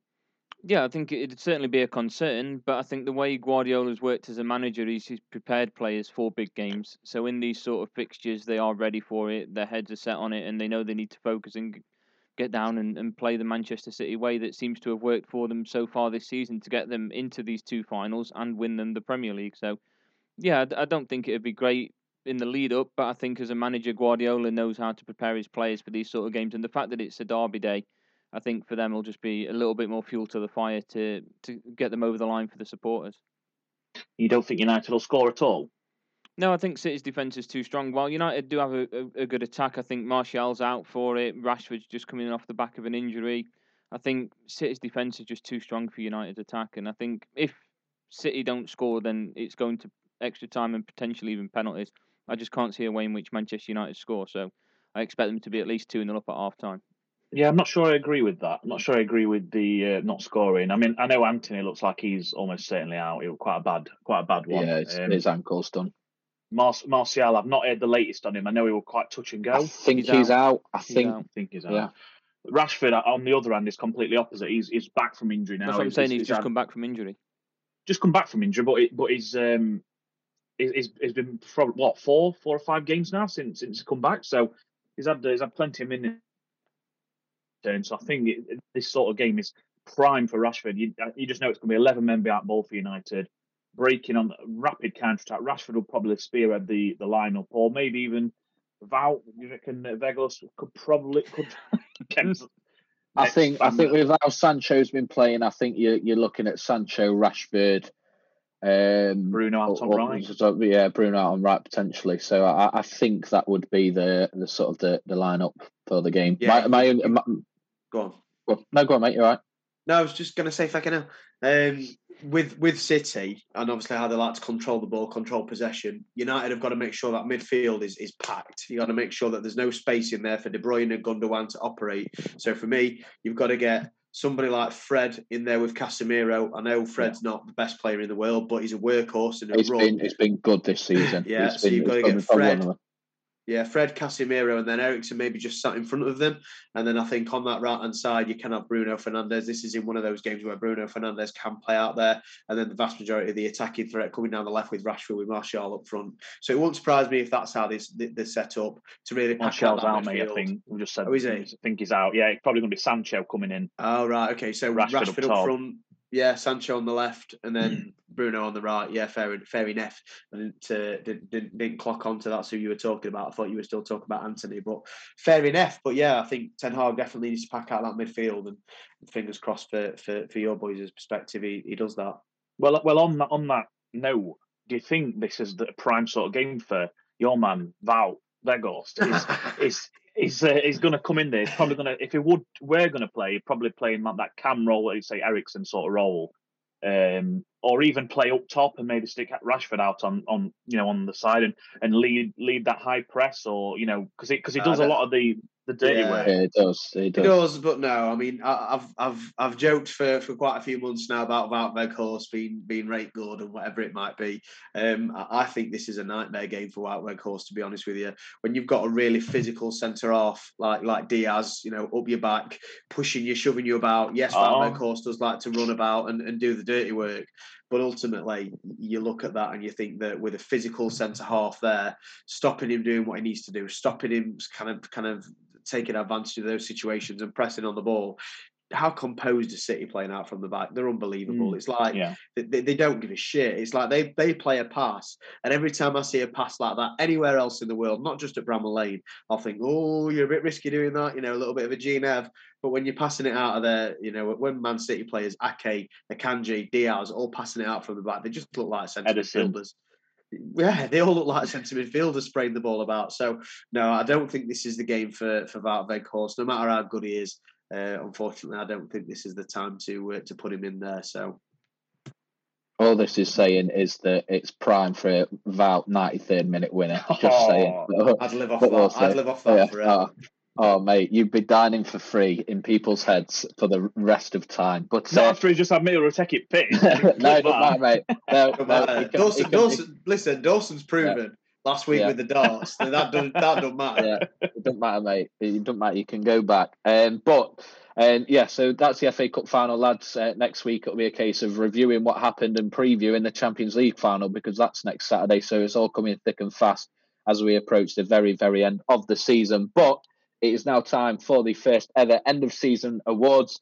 We have got five categories. We've got the team of the season, the player of the season, the manager of the season, the surprise of the season in a good way, and the uh, disappointment of this season as well. So we're going to go around the room. We'll just I'll chuck random names out there. Give us who you've got for each category. We'll, we'll go around categories one by one, not person one by one, and your reasons for that. So we'll start off with team of the season. Um, and Aggie, we'll start with you, mate. For you can pick for each category, you can pick someone from the Premier League down to the National League. It's up to you if you've just gone Prem or, or any other leagues for people or teams that deserve it. So, uh, who have you got as your team of the season? My team of the season is the Championship champions. I've gone with Burnley. I think they've been playing some fantastic football. I think they've been standout performers in that division. No disrespect to Sheffield United, Kemp. I know you guys played them off the park, but at the same time, they've been an outstanding side. I think Kompany's got them playing some very nice football. Um, I already see them staying up in the Premier League next season, just with a couple of additions and strengthening. Strengthening. So uh, I've gone with Burnley as my team of the season. I think that is a, I think a solid pick. I, I think there, but yeah, I, I probably wouldn't have expected Aggie to pick that. He would have probably picked Chesterfield and sold it to the moon. But uh, I'll go next, and um, I think if you take into account the whole season and the reasons why I think it is a justified pick, but I've gone Arsenal as my uh, team of the season. yes, we've spent a lot of time talking about Gino. bottling, talking about bottling and everything else like that. But 84 points, finishing only six points behind Man City. If you'd have said that at the start of the season, you'd have said, wow. Um, they won 26 league games, which is tied with the Invincibles as their highest ever Premier League wins in a season. They were fifth last season on 69 points. So they've gained 15 points this season. They were eighth in the two seasons before that, and they're back in the Champions League for the first time in seven years. So if you just look at that on paper, I think they, they've got to be in the conversation for team of the You season. could tell me. You could tell me. You could tell me. They, paper. you could honestly tell me they shit gold, and and and have a cure for all terrible diseases, and I still wouldn't believe a word that's coming out of your mouth right now. One of the things that we're going to talk about is surprise of the season. Okay, and that's a little bit of a spoiler. Peek behind the curtain, as I would usually say. Um, Arsenal for that category, maybe, but Arsenal that yeah. have won fuck all. I'm not quite sure about that when there's been some very impressive teams. But is your prerogative, Dawson, and, and I understand in a way why you've picked them. But yeah, ooh, So It's not. It's, it's, it's a no from me, but I respect that. decision. I agree. I agree. That's fair. Well, it is an opinion after all, isn't it? And I Of course feel like it I've is. come It'd be back boring to if we all it. picked sat here and picked same. That's it, mate. That's it. But while like we're me and Sam Kem- are going to pick same. both Man City, easy job. But Kev, go on. Who have you got for team of the season? I have gone for Man City. Yeah, I have. Um, purely down to the fact that in a couple of weeks' time they could have won the treble, and that's kind of the reason why I've gone for them. Realistically, the odds would suggest that they will. I know I've gone for Man United to win in the FA Cup final, but you can 100% see City winning it. Obviously, they're the favourites, and I think City against Inter Milan, they're never going to have a better opportunity in the Champions League final than than playing Inter Milan, who aren't really that good. They're just pretty organised. So, yeah, for me, Man City potentially winning the treble in a couple of weeks' time. Can't look past them. There have been a couple of standouts. Wrexham, Adam, cover your ears. Um, you know, there've been, some some great performances. Burnley, as you mentioned there, Adam, as well. But for me, it does have to be Manchester City, and, uh, and yeah, they're my team of the season.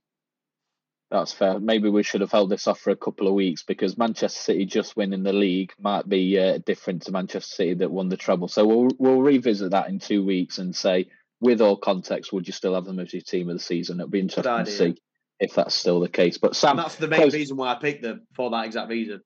Yeah, that's fair. We'll uh, we'll revisit that one. But Sam, have you gone Man City or have you got another team to uh, chuck on Well, the table? I'm glad you've uh, you've spoke about the season as a whole and not just the domestic league. So I'm going to come back to that point a little bit later with one of my, my next picks. And yeah, I've gone a bit left field here. Uh, similar sort of uh, thinking along the lines of Arsenal to you.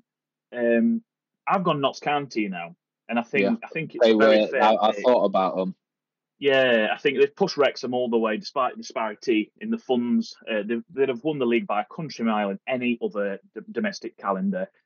And I just think they deserve, you know, they deserve the flowers on this one. I, I could have easily picked Wrexham, but let's be fair, Aggie would have fucking kicked my head in if I'd have been. uh, yeah, You'd have I'm seen him gone off screen, and then shortly after you were looking up like See my yeah. yeah. arm coming out. Did it on Sam's screen, yeah.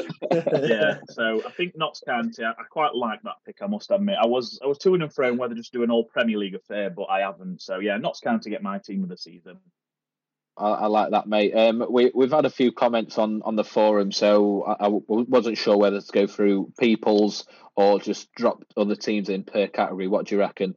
I think just just do per category. They've picked that, and then we'll Yeah. get, get Okay. Nextons in Nextons. That's fair. So uh, Aaron went for City, and in brackets, incredible. Um, Jay put Newcastle. Um, Delhi put Arsenal.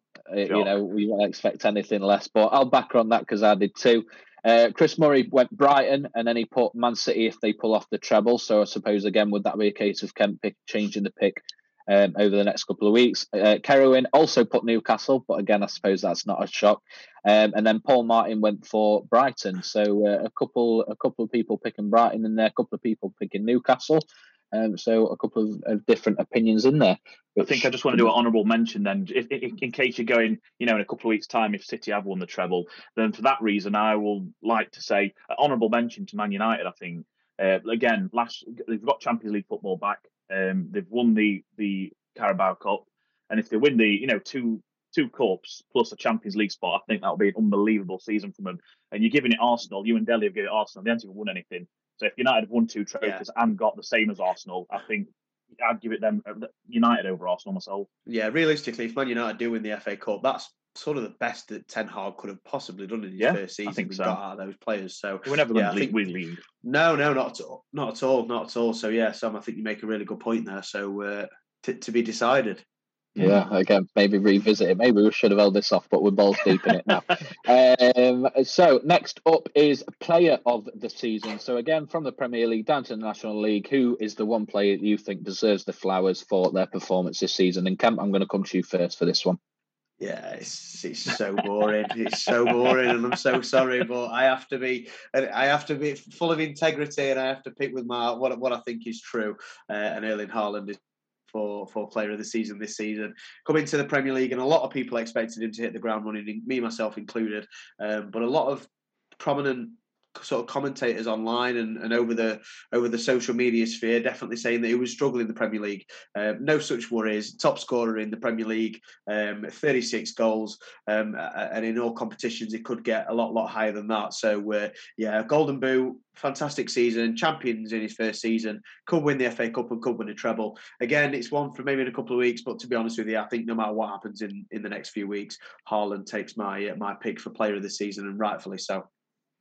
Yeah, absolutely with you there. I might as well go next because I also had Haaland. Like I said, 36 league goals. He's also got 12 Champions League goals. He scored three in the FA Cup, so he's over 50 in all competitions.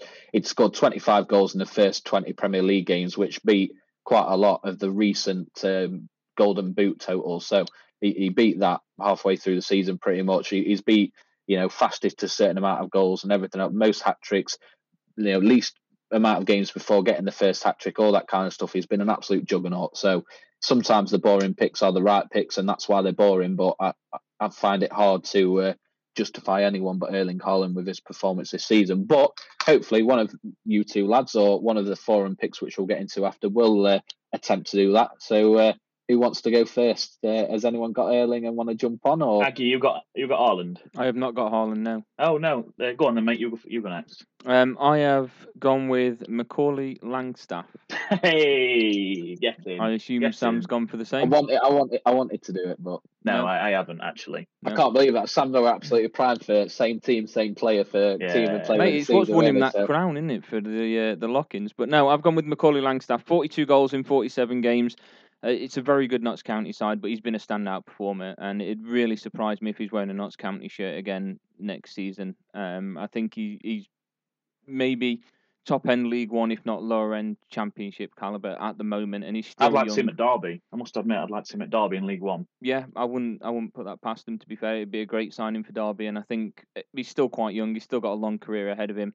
And looking at his previous goal scoring records as well, they the, the last one was quite similar to this when he was at Kings Lynn, but before that, he, he scored like one goal in 10 games all season. So to hit 42 in 47, help Notts County do the incredible achievement that they did, I think he's very worthy of it. No, absolutely agree. Go on then, Sam. I'm, I'm assuming you've not gone Haaland because you gave Adam No. the opportunity to go first. So, uh, So, who have you got? in my notes, I have written Haaland, 36 Premier League goals, 13 Champions League goals, 52 total goals unheard of in the Premier League era.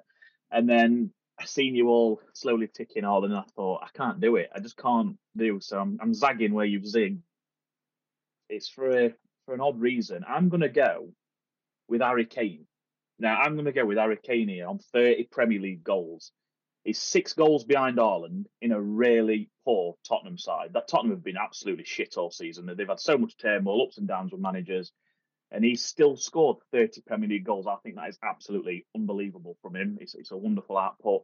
Um, and yeah, Haaland, yeah, he's, he's been the best player. I, I will admit that. But I'm going to give it to Harry Kane for me. Just you've already done done my Ireland service for me, so yeah, Harry Kane for me, 30 Premier League goals in a really poor Tottenham side. Imagine Kane in that City side, and he's going to be, a, you know, he's going to get an extra six goals. Let's be fair. So, yeah, I'm going to give it Harry Kane. I think.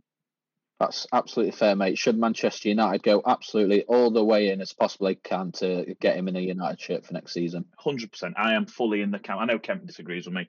I am fully in the camp of, of signing Harry Kane for United this season, and I'd probably pay uh, up to ninety. I'd probably pay up to ninety. I know there's a year left in his, contract, but you're getting a you're getting a genuine superstar. You're going to get a bags bags of bags of goals, and I think they've already paid. Well, what was it? Um, Chelsea paid eighty eight point five for Mudryk, just to put that into perspective. So it's an extra million and a half for Harry Kane. So yeah, that that I'd, I'd put a ninety million price tag on him. I don't think they'll get him for that. I must admit. I think Daniel Levy's a bit of a tight bastard when it comes to transfer dealings and.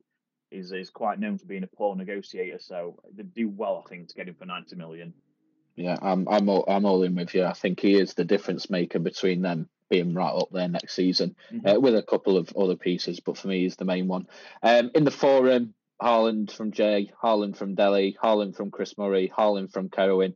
Paul Martin did say Casemiro, who I do think deserves to sort of have a mention for the difference he's made in terms of the leadership, the I'd give him. experience. I'd he's give him the signing of the season. I think signing of the season. Yeah, that's fair in terms of what what difference they've made to the club. Um, and then Aaron went on on Ndiaye for Blade, so don't know what you reckon to that, Kemp. If that's a, a valid pick or You know just what? It crossed my mind. Definitely, definitely crossed my mind. Uh, Iliman Ndiaye's unbelievable superstar. Really is a star boy. He played for Senegal in the World Cup and, and, and put a good account of himself in there as well. Um, we need to keep him as simple as that. So yeah, I, I can see what you're saying there, mate. But uh, yeah, Haaland does just Dawson. just squeak it for Does, me. what do you rec- what do you take a little bit of umbrage of calling him Kemp calling him a superstar there with his with his history of world class statements? Do you think superstar's a bit bold? It's not the same thing, is it? It's a bit bold. It- it- I'm yeah, I'd I'm say not I'd sure. say I'd say it's a bit bold, but a superstar in the making, maybe. Yeah, with the maybe. to be, but Maybe. maybe, I would quite probably right agree now. with that. To be fair, Starboy, Starboy is what I was going for, Yeah, really. But I'll take that. I'll take that. He's just a motherfucking star boy. But anyway, uh, we'll see what happens over the summer. Maybe getting to the Premier League is probably the best thing for Blaze because I don't think, like Langstaff, Oh, with he'd have gone. County, he wouldn't have He'd have been. gone. Uh, no, he'd have But- gone. we'll see what happens. I'm sure there'll be a couple of clubs that will try their luck and uh, see what kind of money Blades might take. But we'll see. Kane to United and Ndiaye to somewhere, Langstaff to somewhere. It's all the stuff that we'll be getting stuck into over the summer as uh, we uh, get ready for the next season. But anyway, manager of the season. And Sam, I'll start with you on this one. Who have you Thank you. got from up and down the leagues? Who for you is the manager of the season? One for Eddie Howe. I'm sure I probably won't be alone in picking him. Uh, hardly spent anything really compared to the big clubs. Um, I think nine of the last of this, of his average starting eleven players that played in the team, you know, in the relegation fight. So what he, how how he's managing to get forms from them team to go from complete opposite ends of the table and competing and finishing. They didn't finish fourth in the end. I think United got third, didn't Yeah. they? Um, fourth. yeah, fourth place is absolutely unbelievable. It's not like they've gone in and signed an Erling Haaland or anything like that. They've, they've just made these quite shrewd signings and, and put pieces together, and, and he's just coached the hell out of these players. So yeah, uh, Eddie Howe for me, he, uh, he takes my uh, manager of the season. I'll uh, I'll jump straight on the back of that, mate, because I've also gone Eddie Howe. Uh, like you said there, we we spoke about it uh, a few weeks ago, a few months ago, when we were talking about the potential, you know, title race and things like that, and it was quite a bit of a discussion about how much Newcastle had spent, and you know, was it just money because of the money they've now got? And I completely agree. They've bought players, they have spent some money, but they've not bought household names. They've not bought players that have proven it elsewhere. They've bought in players that have the potential to do what Eddie Howe was looking to do. Last year, he took over after 11 games. They hadn't won any of those 11 games. They were sat on five points in 19th place, minus 12 goal difference. They were they were struggling. They were in a bad place. But yeah, absolutely right. A lot of those names are still in that squad, still in the starting 11, uh, players that were there at that point as well. He's been phenomenal. And like you say, they're fourth. They're back in the Champions League. I was uh, uh, at the Alan Shearer show a couple of weeks ago, just before the final day of the season, and he was talking about the culture, the passion of the fans, how St James's Park has come alive. He said that you know he goes down to the golf club and it, with in the last few years he'd take tickets, he'd put them on the table, and he'd finish his golf he'd, he'd, finish his round and they'd still be on the table. And he's saying now he can't get them to the table before someone's taken them off him. And he said that it, you know the the life that he's brought back to that club and, and what he's done him and his team. Completely agree with you. It is his manager of the season. But uh, Aggie, what about you, mate? Are you also on the Eddie Howe train, or have you got a different name to put on the table? I've got a different name to put on the table, and I'm not sure how you're going to feel about this, but I'm going with Unai Emery at Aston Villa. Mm, um, I think they struggled like it, at the beginning.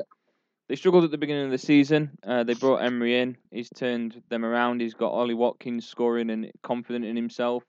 Um, before the season started, there was no sight for players like Tyrone Tyrone Mings even getting into that side, and Mings now is even being called up for England.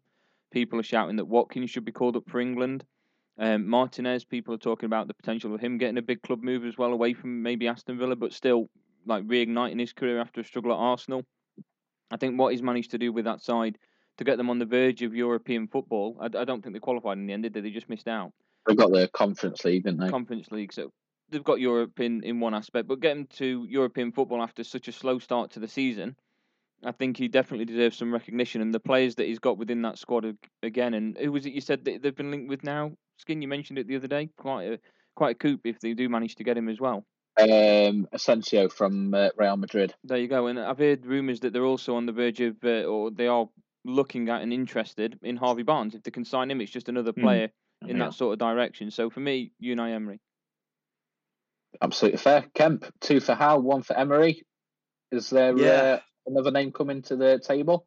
Yeah, absolutely. A completely different name and a name that, that maybe maybe some of you have heard of. Uh, Luke Williams, Notts County for me.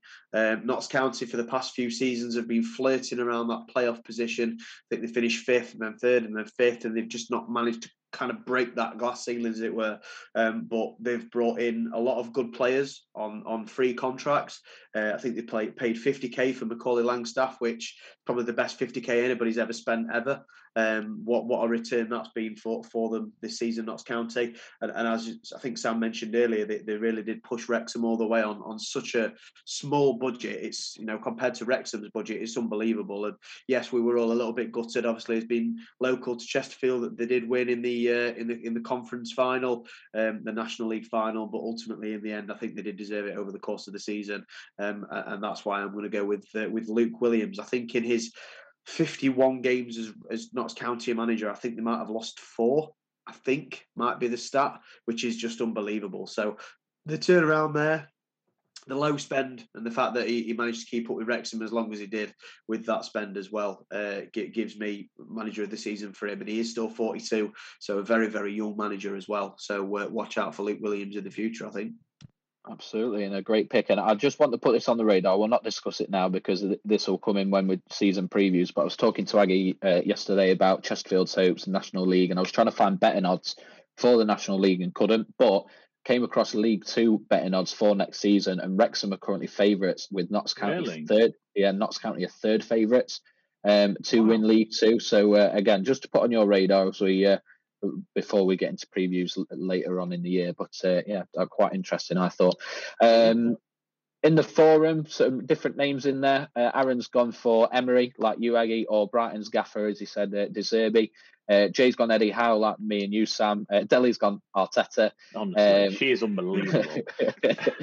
um, Chris Murray, again, similar to you, Kent, with the Man City pick, but he's gone for Pep. But again, that depends on whether or not they win the treble. Um, Kerwin's gone De Zerbi, and Paul Martin has also gone De Zerbi. So uh, a couple of shouts there for for the work that he's done at Brighton. But yeah, he uh, definitely deserves an honourable mention as well. Definitely from all of us, I think. Good work. Yeah, absolutely. But um, I'll, I'll pick up the surprise of the season to start with. The reason being what we've just discussed. And I've actually got Brighton um, as my surprise of the season. They were absolutely brilliant under Graham Potter. How he had them playing, the results that they were getting, the climb through the Premier League that they were doing, um, and he then left to Chelsea um, because of the work that he'd done, and a lot of the background staff went with him, and a lot of people, I think myself included, certainly expected them to drop off with them having that sort of backroom staff taken away. They were losing players like Cucurella, for example, uh, going Chelsea, and they were expecting a lot of other players to leave as well. But De Zerbi came in and had been absolutely brilliant. The flow and attacking football that they played. Pep made the point of mentioning Brighton coming up when the title was still up for grabs and saying, "Look, this is we've got to play them. They're probably the best team in the league in terms of playing from the back." And if you look at some of the play the season, some of the goals they've scored have been absolutely fantastic. And again, if you look at their age, up and down that squad, amazing. Like Evan Ferguson up top, he is going to be if he joins a bigger club, he's going to be he's going to be right up there when it comes to golden boots, and he's not even at twenty yet. Some of the the the three sort of attacking mids they played against Man City, they were all under twenty one. Levi Colwill, who we mentioned uh, a couple of weeks ago on loan from Chelsea, he's only 20 years old and he is fantastic and, and should be in the England squad already for me. Brighton put in a 30 million pound bid for him uh, in the last couple of days that was rejected. So not only has he got them playing absolutely brilliant football, but he's doing it with a very young squad as well. So similar to what you said there, Kemp, uh, about the Notts County manager, this is a squad that isn't even anywhere near their peak yet. So if they can keep that core, if they keep De Zerbi in place, they could do really good things next season. I do worry a little bit about the squad depth with European football, but I, th- I think for me, finishing sixth, getting the Europa League after a lot of people expected them to drop off after Potter left, I think for me they're the surprise of the season uh, after that. But uh, Sam, who have you got for that? Yeah, I'll just about jump in there. I'm piggybacking straight on you, mate. I've also picked Brighton for mine, sixth place finish, um, and a FA Cup semi final, which you didn't even mention there. Yeah, uh, but sure. for every every um, everything that you just mentioned, a young squad playing some of the best football in the Premier League, you, would um, find a bitter man to not not uh, not put an argument against them really. So yeah, I'm also going to piggyback off you. I'm not going to go into detail as you've just done that for me. So yeah, Brighton, I've also gone for surprise. That's fair. And Kemp gave a little bit of a look when you, you, you said you were piggybacking, so I'll go straight to him. Is it another pick for Brighton, or have you got somebody else? Somebody else, and uh, I think somebody mentioned that their team of the season this season was Burnley. Adam, was that you? That yep. was Aggie, yeah. For me, yeah, for me, surprise of the season is Burnley. Um, simple reason being is that the start of the season, I know they weren't being considered as title challengers in the championship. They just come down. Vincent Kompany, unproven in the Premier in, in the uh, in the English football uh, league. Um, obviously, I know he'd worked at Anderlecht, I think, for a while and mixed That's results right. there. Nobody was expecting him to do what he did, and, and fair play to him. He, they absolutely ran the championship. Yes, Sheffield United, my team, got promoted with them, but ultimately Burn, Burnley were, were top dogs from start to finish, pretty much. And it wasn't just the performance in the championship and the fact that they won the league at a counter really which is not a lot of people expected them to do. Um, but it was the change in the philosophy, the style mm. of football. Burnley have been known for years and years and years under under Sean Dyche and people before that. Knock it long, knock it long, knock it long, get that second ball and try and turn the ball in and, and try and get a scrappy win. Vincent Kompany's been playing some lovely stuff with Burnley all season, um, and and that's uh, that's really been a big surprise for me. So congratulations to Burnley, Vincent Kompany. They're my surprise of the season. We will talk about it in the season preview. My chances for them in the Premier League probably not as good as the chances that everybody else gives Burnley in the Premier League, but there's just a little bit of a teaser as to my opinion there, and uh, I'm sure we'll get stuck into that when we do the season preview. I like that take. Um, I uh, I remember watching them. If you remember the, they were up first on the first game of the season. They're on a Friday, Friday night. night. I think it was. Yeah, and they, yeah. I can't remember who they played, but they just absolutely played them off the park. And I thought, is this this is a completely different Burnley side to a side I've ever seen before? Like you say, Vincent Com- Kompany's come in, and, and it were it were instant because, like I say, that was from game one in the championship. It's not like they've grown into that style of football. It was he's had one off season with them, sounding like American football there, but they've one off season with them, and it just, it's got this philosophy drilled into him. And yeah, that, that in game one, it was uh, they were playing that that uh, yeah high high octane football.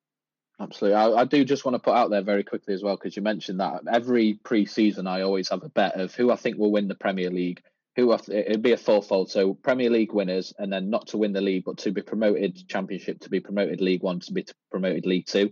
I had Man City to win the Premier League. I had Burnley to be promoted from the Championship. I had Ipswich to be promoted from League One, but then I had Mansfield to be promoted oh. from League Two. So uh, hopefully, when we Wrexham, uh, document, is it? Uh, when we uh, when we document it and we do that again, Premier League winner and then a team to be promoted. Uh, let's see how we get on. But yeah, did quite well, and uh, yeah, he, he, did a fantastic job. So yeah, very valid pick again there. Aggie, who have you got, mate, for your surprise of the season? I have remained in the Championship, and I have gone for Luton Town. Um, I think nice. nobody really expected them to make the playoffs, aside that I've got match day programs from when they were in uh, in League Two up against us. Not too long ago, they were in the conference. They were struggling financially, and they've really turned things around. Um, Kemp gave me an, an odd look then when I mentioned not about being in the in the playoffs. So I'm not sure if that was you. You expect them in the playoffs? Yeah, no, I don't agree with that. To be fair, I don't agree with that at all. I can understand why you're saying that Luton are the surprise package. I get that, but um, last season they finished in the playoffs, finished sixth. Season before that, they finished, I think it was 12th. So I get what you're saying, but the last couple of seasons, they have been in and around that top half of the table playoffs. So I'm not quite sure on that point. But uh, yeah, definitely uh, definitely surprised with the season in the fact that they got promoted, mate. So off you go, carry on. Yeah, that, that's kind of where it's I not National League, he's not bothered. that's where we're kind of finishing with it. Yeah, they, they got promoted to the Premier League, and not many will expect them to do much at all in the Premier League next season. We've already touched on that. But yeah, to, to go on and win the playoffs as well against some of the sides that were in there. Of course, beating Middlesbrough to get there as well, a side that we know have been very good this season. Um, yeah, I'm going to put them down as my surprise. That's fair, fair mate. That's fair enough. Um, Jay's also gone for Luton uh, on the forum as surprise of the season. Uh, a couple of shouts of Villa from Aaron and uh, Kerwin. Um, Paul Martin's gone for Fulham, so a new name in there, and I think again they've they've just got promoted and they've uh, they've had a very good first season, so I think a very valid pick there. Uh, Chris Murray's gone for Newcastle, um, as has Delhi. And uh, yeah, so a couple of different teams in there. Actually, he's not on Arsenal there. I know, yeah. I Never, not, not a surprise, been... is it? Not a surprise she expects it every season. Yeah, true, very true. But uh, on to the uh, the final category, and that is the disappointment of the season. So, which team, which player, which you know, it doesn't have to be specific to one thing, but who have you got as the team or player that disappoint you this season? You're expecting good things from, and, and they didn't quite hit that. And Kemp will go with you first. Yeah, for me, it's got to be Chelsea. Um, you look at the start of the season for them. Um, yes, there were problems with the ownership and what have you, um, but ultimately they've got a, a, new owner that's come in and that's invested a lot, a lot of money, um, probably more money than anybody else in the entire football pyramid this season over the course of the season.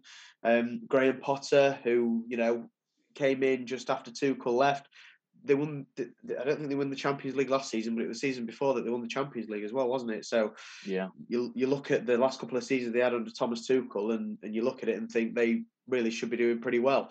But obviously they finished mid-table. Graham Potter did come in to replace Thomas Tuchel when Todd Boehly did step into the club. Graham Potter did fantastic things at Brighton, but unfortunately couldn't get them going. Um, and then the suicidal appointment of Frank Lampard in the end, which was just hilarious from everybody outside of Chelsea Football Club and potentially Sam. So I yeah, knew it. Chelsea, for, Chelsea for me. I had to get it in there. Yeah, yeah, yeah. But yeah, Chelsea for me with the money that they've spent and with the manager that they, you know, Tuchel that they got in, who was a Champions League winner for them. They got rid of him to get Potter in, who was a fantastic manager at Brighton.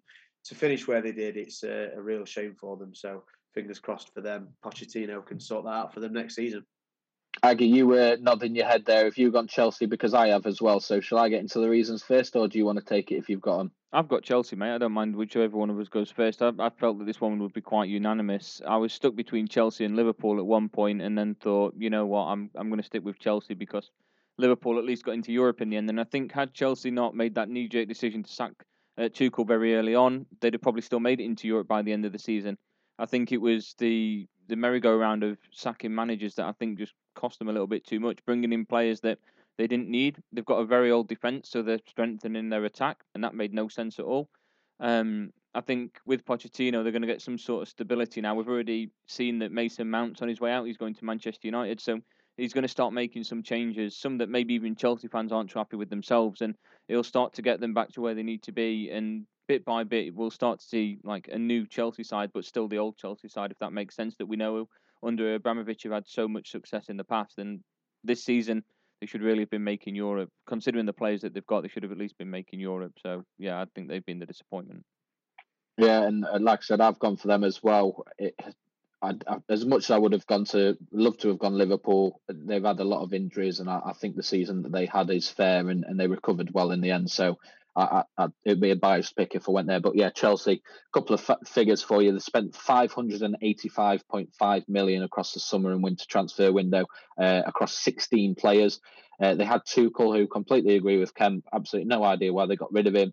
Um, they brought in Get Graham uh, Potter, who was right at the peak of sort of his powers at Brighton, and I think they they went for him before someone else did. Um, but yeah, Todd Boehly coming in under not the most ideal circumstances. Abramovich didn't want to sell, but was forced to for reasons that we know. So just a bit of a, a season of turmoil.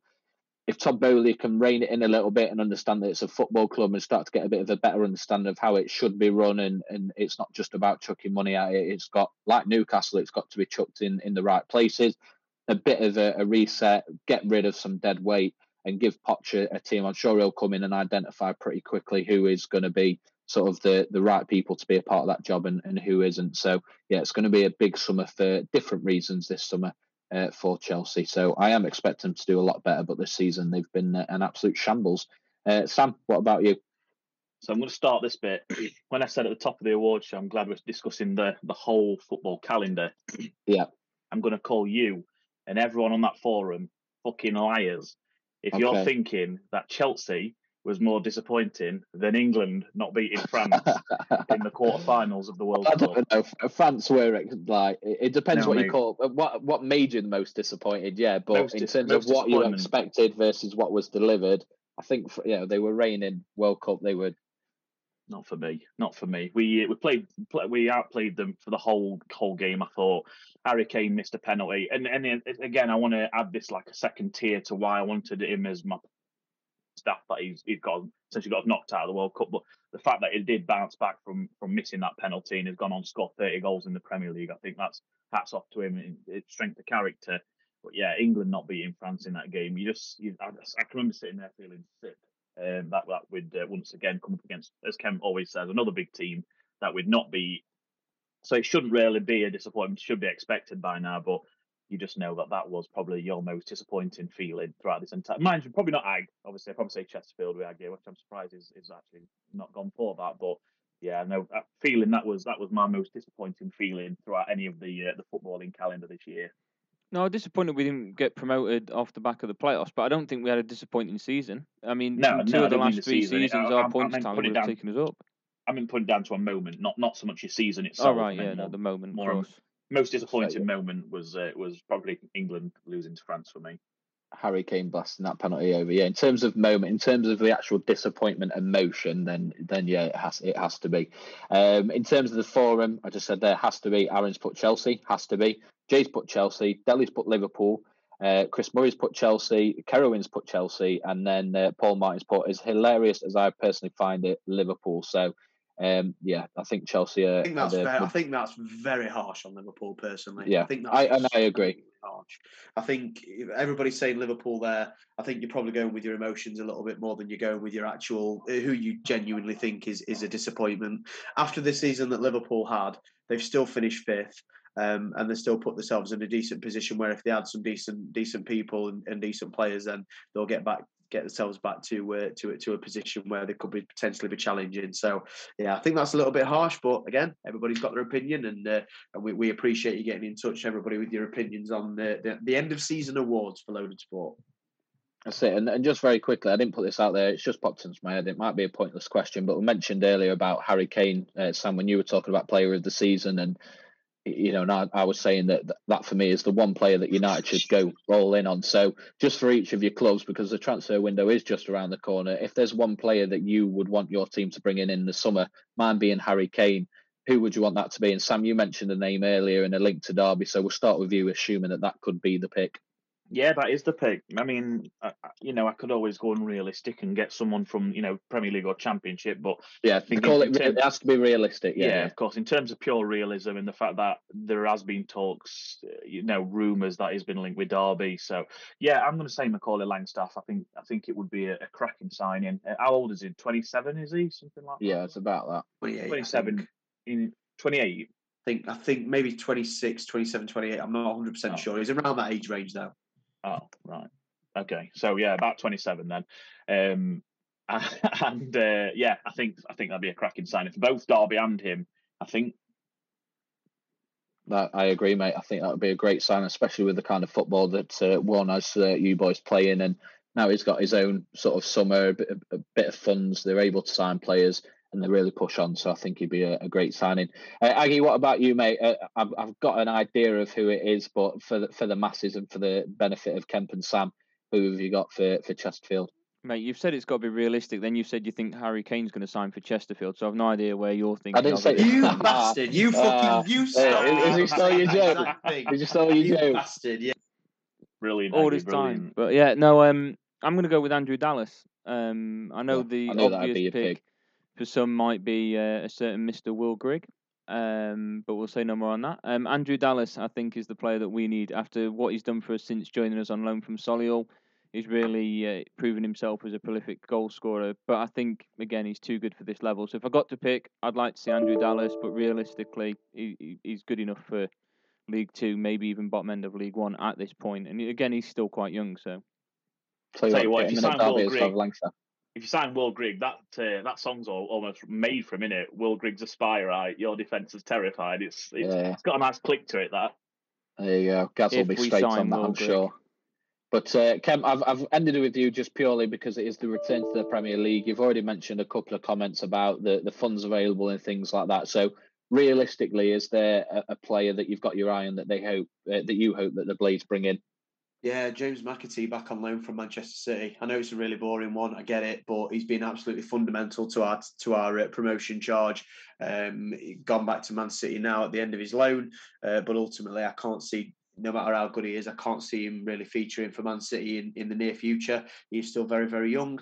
So ultimately, for me, I think James McAtee bringing him back on loan for another season at Sheffield United, getting ourselves established in the Premier League, and then hopefully signing a potential replacement with the money that we hopefully get from either more Premier League money or, or a takeover. So the realistic one is James McAtee, um, but there's quite a few that, that we need to sign, and like you say, on a pretty shoestring budget for the Premier League, unless we get that, that elusive takeover. So uh, we'll see how we go. Dawson, who do you want to see coming to uh, the Technique Stadium in the summer? Um, well, on that, I would have to agree with Adam on Andrew Dallas. He was fantastic on loan. Uh, the difference in they started the season really well up until that third round game against West Brom. They dropped off. They brought him in, and, and the style of play and, and their sort of well everything really in in the last sort of couple of months of the season was night and day, and he was integral to that. So yeah, it would be him on a, a realistic uh, on a I'll be realistic honest. aspect. After after watching that, I mean, I've only seen a snippet of Chesterfield football. After watching that playoff final and, and hearing your thoughts on it, both of you, um, I'm astounded neither of you have gone for an out and out striker. I know obviously they ended up playing him up front and he didn't. He's not really got that about his game. Like you, as you mentioned, Will Grigg. I think that'd be an unbelievable signing. And Yeah. it's a pure striker who's going to play up top. You've got a focal point. So yes, so someone like that, I think would be a, would be a cracking signing. I think it's a signing that you do need as well. I agree. I don't know why Aggie's laughing, mate. Do you want to spill no, the mate, beans? no, or... mate, no, it's all right. No, okay. He's got some Don't insider knowledge there, hasn't he? What are you Uh, yeah, I, Aggie. Aggie uh, leave it there. That's a wry smile if I've ever seen one. Yes, it's the riotest of smiles. But lads, that is episode fifty-one. That is the first ever end of season awards, and the next one up will be the first ever season predictions, both for the NFL and football. So I can't wait to get stuck into that.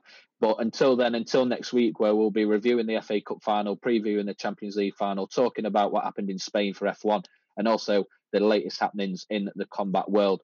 Let's talk about upcoming weekends. So, Sam, back end of a week off, mate. What have you got planned for this upcoming weekend, other than uh, a day in the star?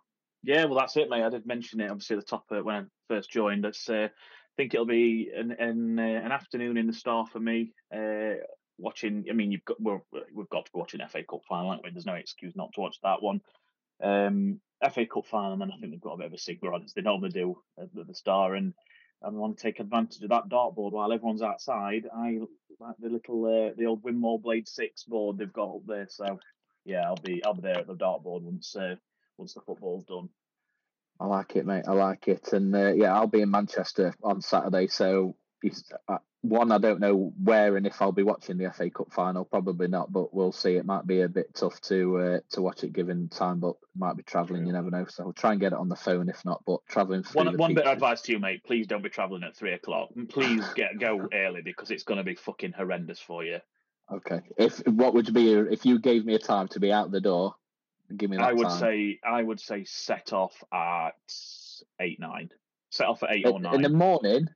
Yeah, that's what we did. We did exactly the same, and they weren't playing until night.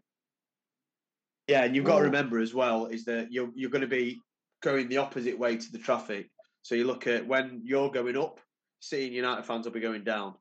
When you're But coming not just down, that. Yeah, but there's everyone going to watch Coldplay. There's everyone Yeah, going they- No, to I get watch that. No, no, I understand that. But Sam, but Sam makes a very valid point in the sense that not only is it Coldplay and, and whatever, Elton John's probably still doing his bits and pieces, but you have got the the United and the City fans clogging up that that M6 and, and around that area as well. So yeah, I, I've not been. I'm not going to Coldplay. I, I don't think I could think of anything worse.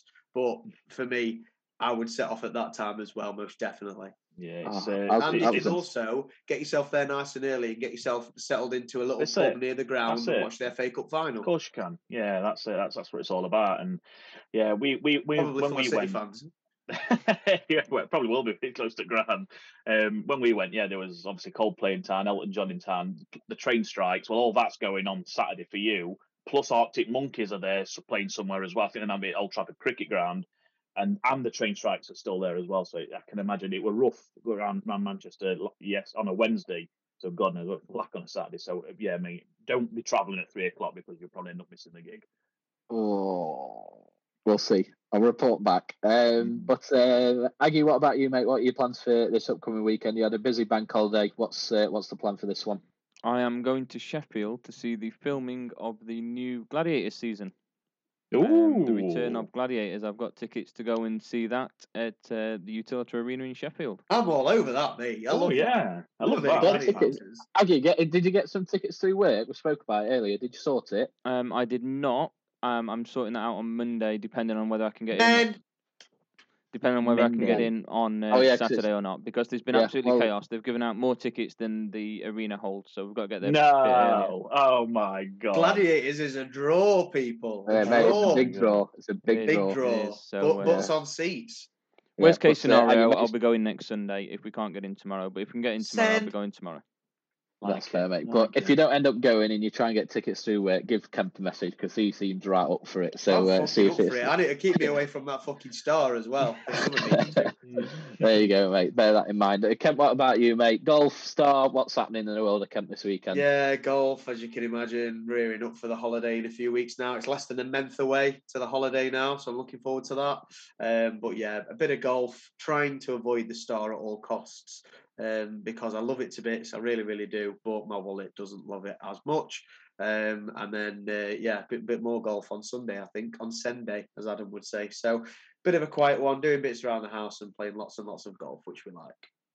Absolutely. Well, lads, I, I have mentioned to you to this already, but now we're at the point. I'll, I'll drop a bit of breaking news, but I am missing three out of the next four weeks, including the next two weeks, because uh, I'm away. So it's a very busy June. So um, the next few episodes, keep it going strong, keep the discussions uh, rocking, and uh, yeah, I'll be back in a, in what three weeks, because yeah, I'm going to miss the next two. So uh, yeah, have a good one, lads, and uh, Talk us through it. episode- Why? Why missing them?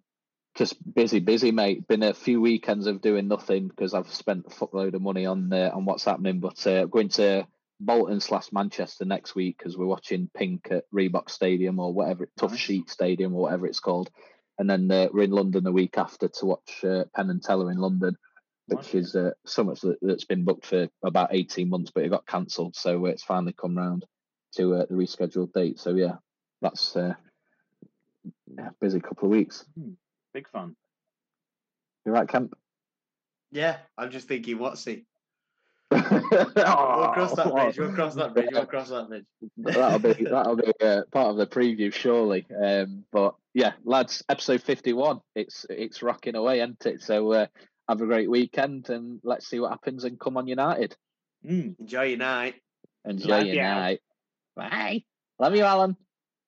Thanks a lot.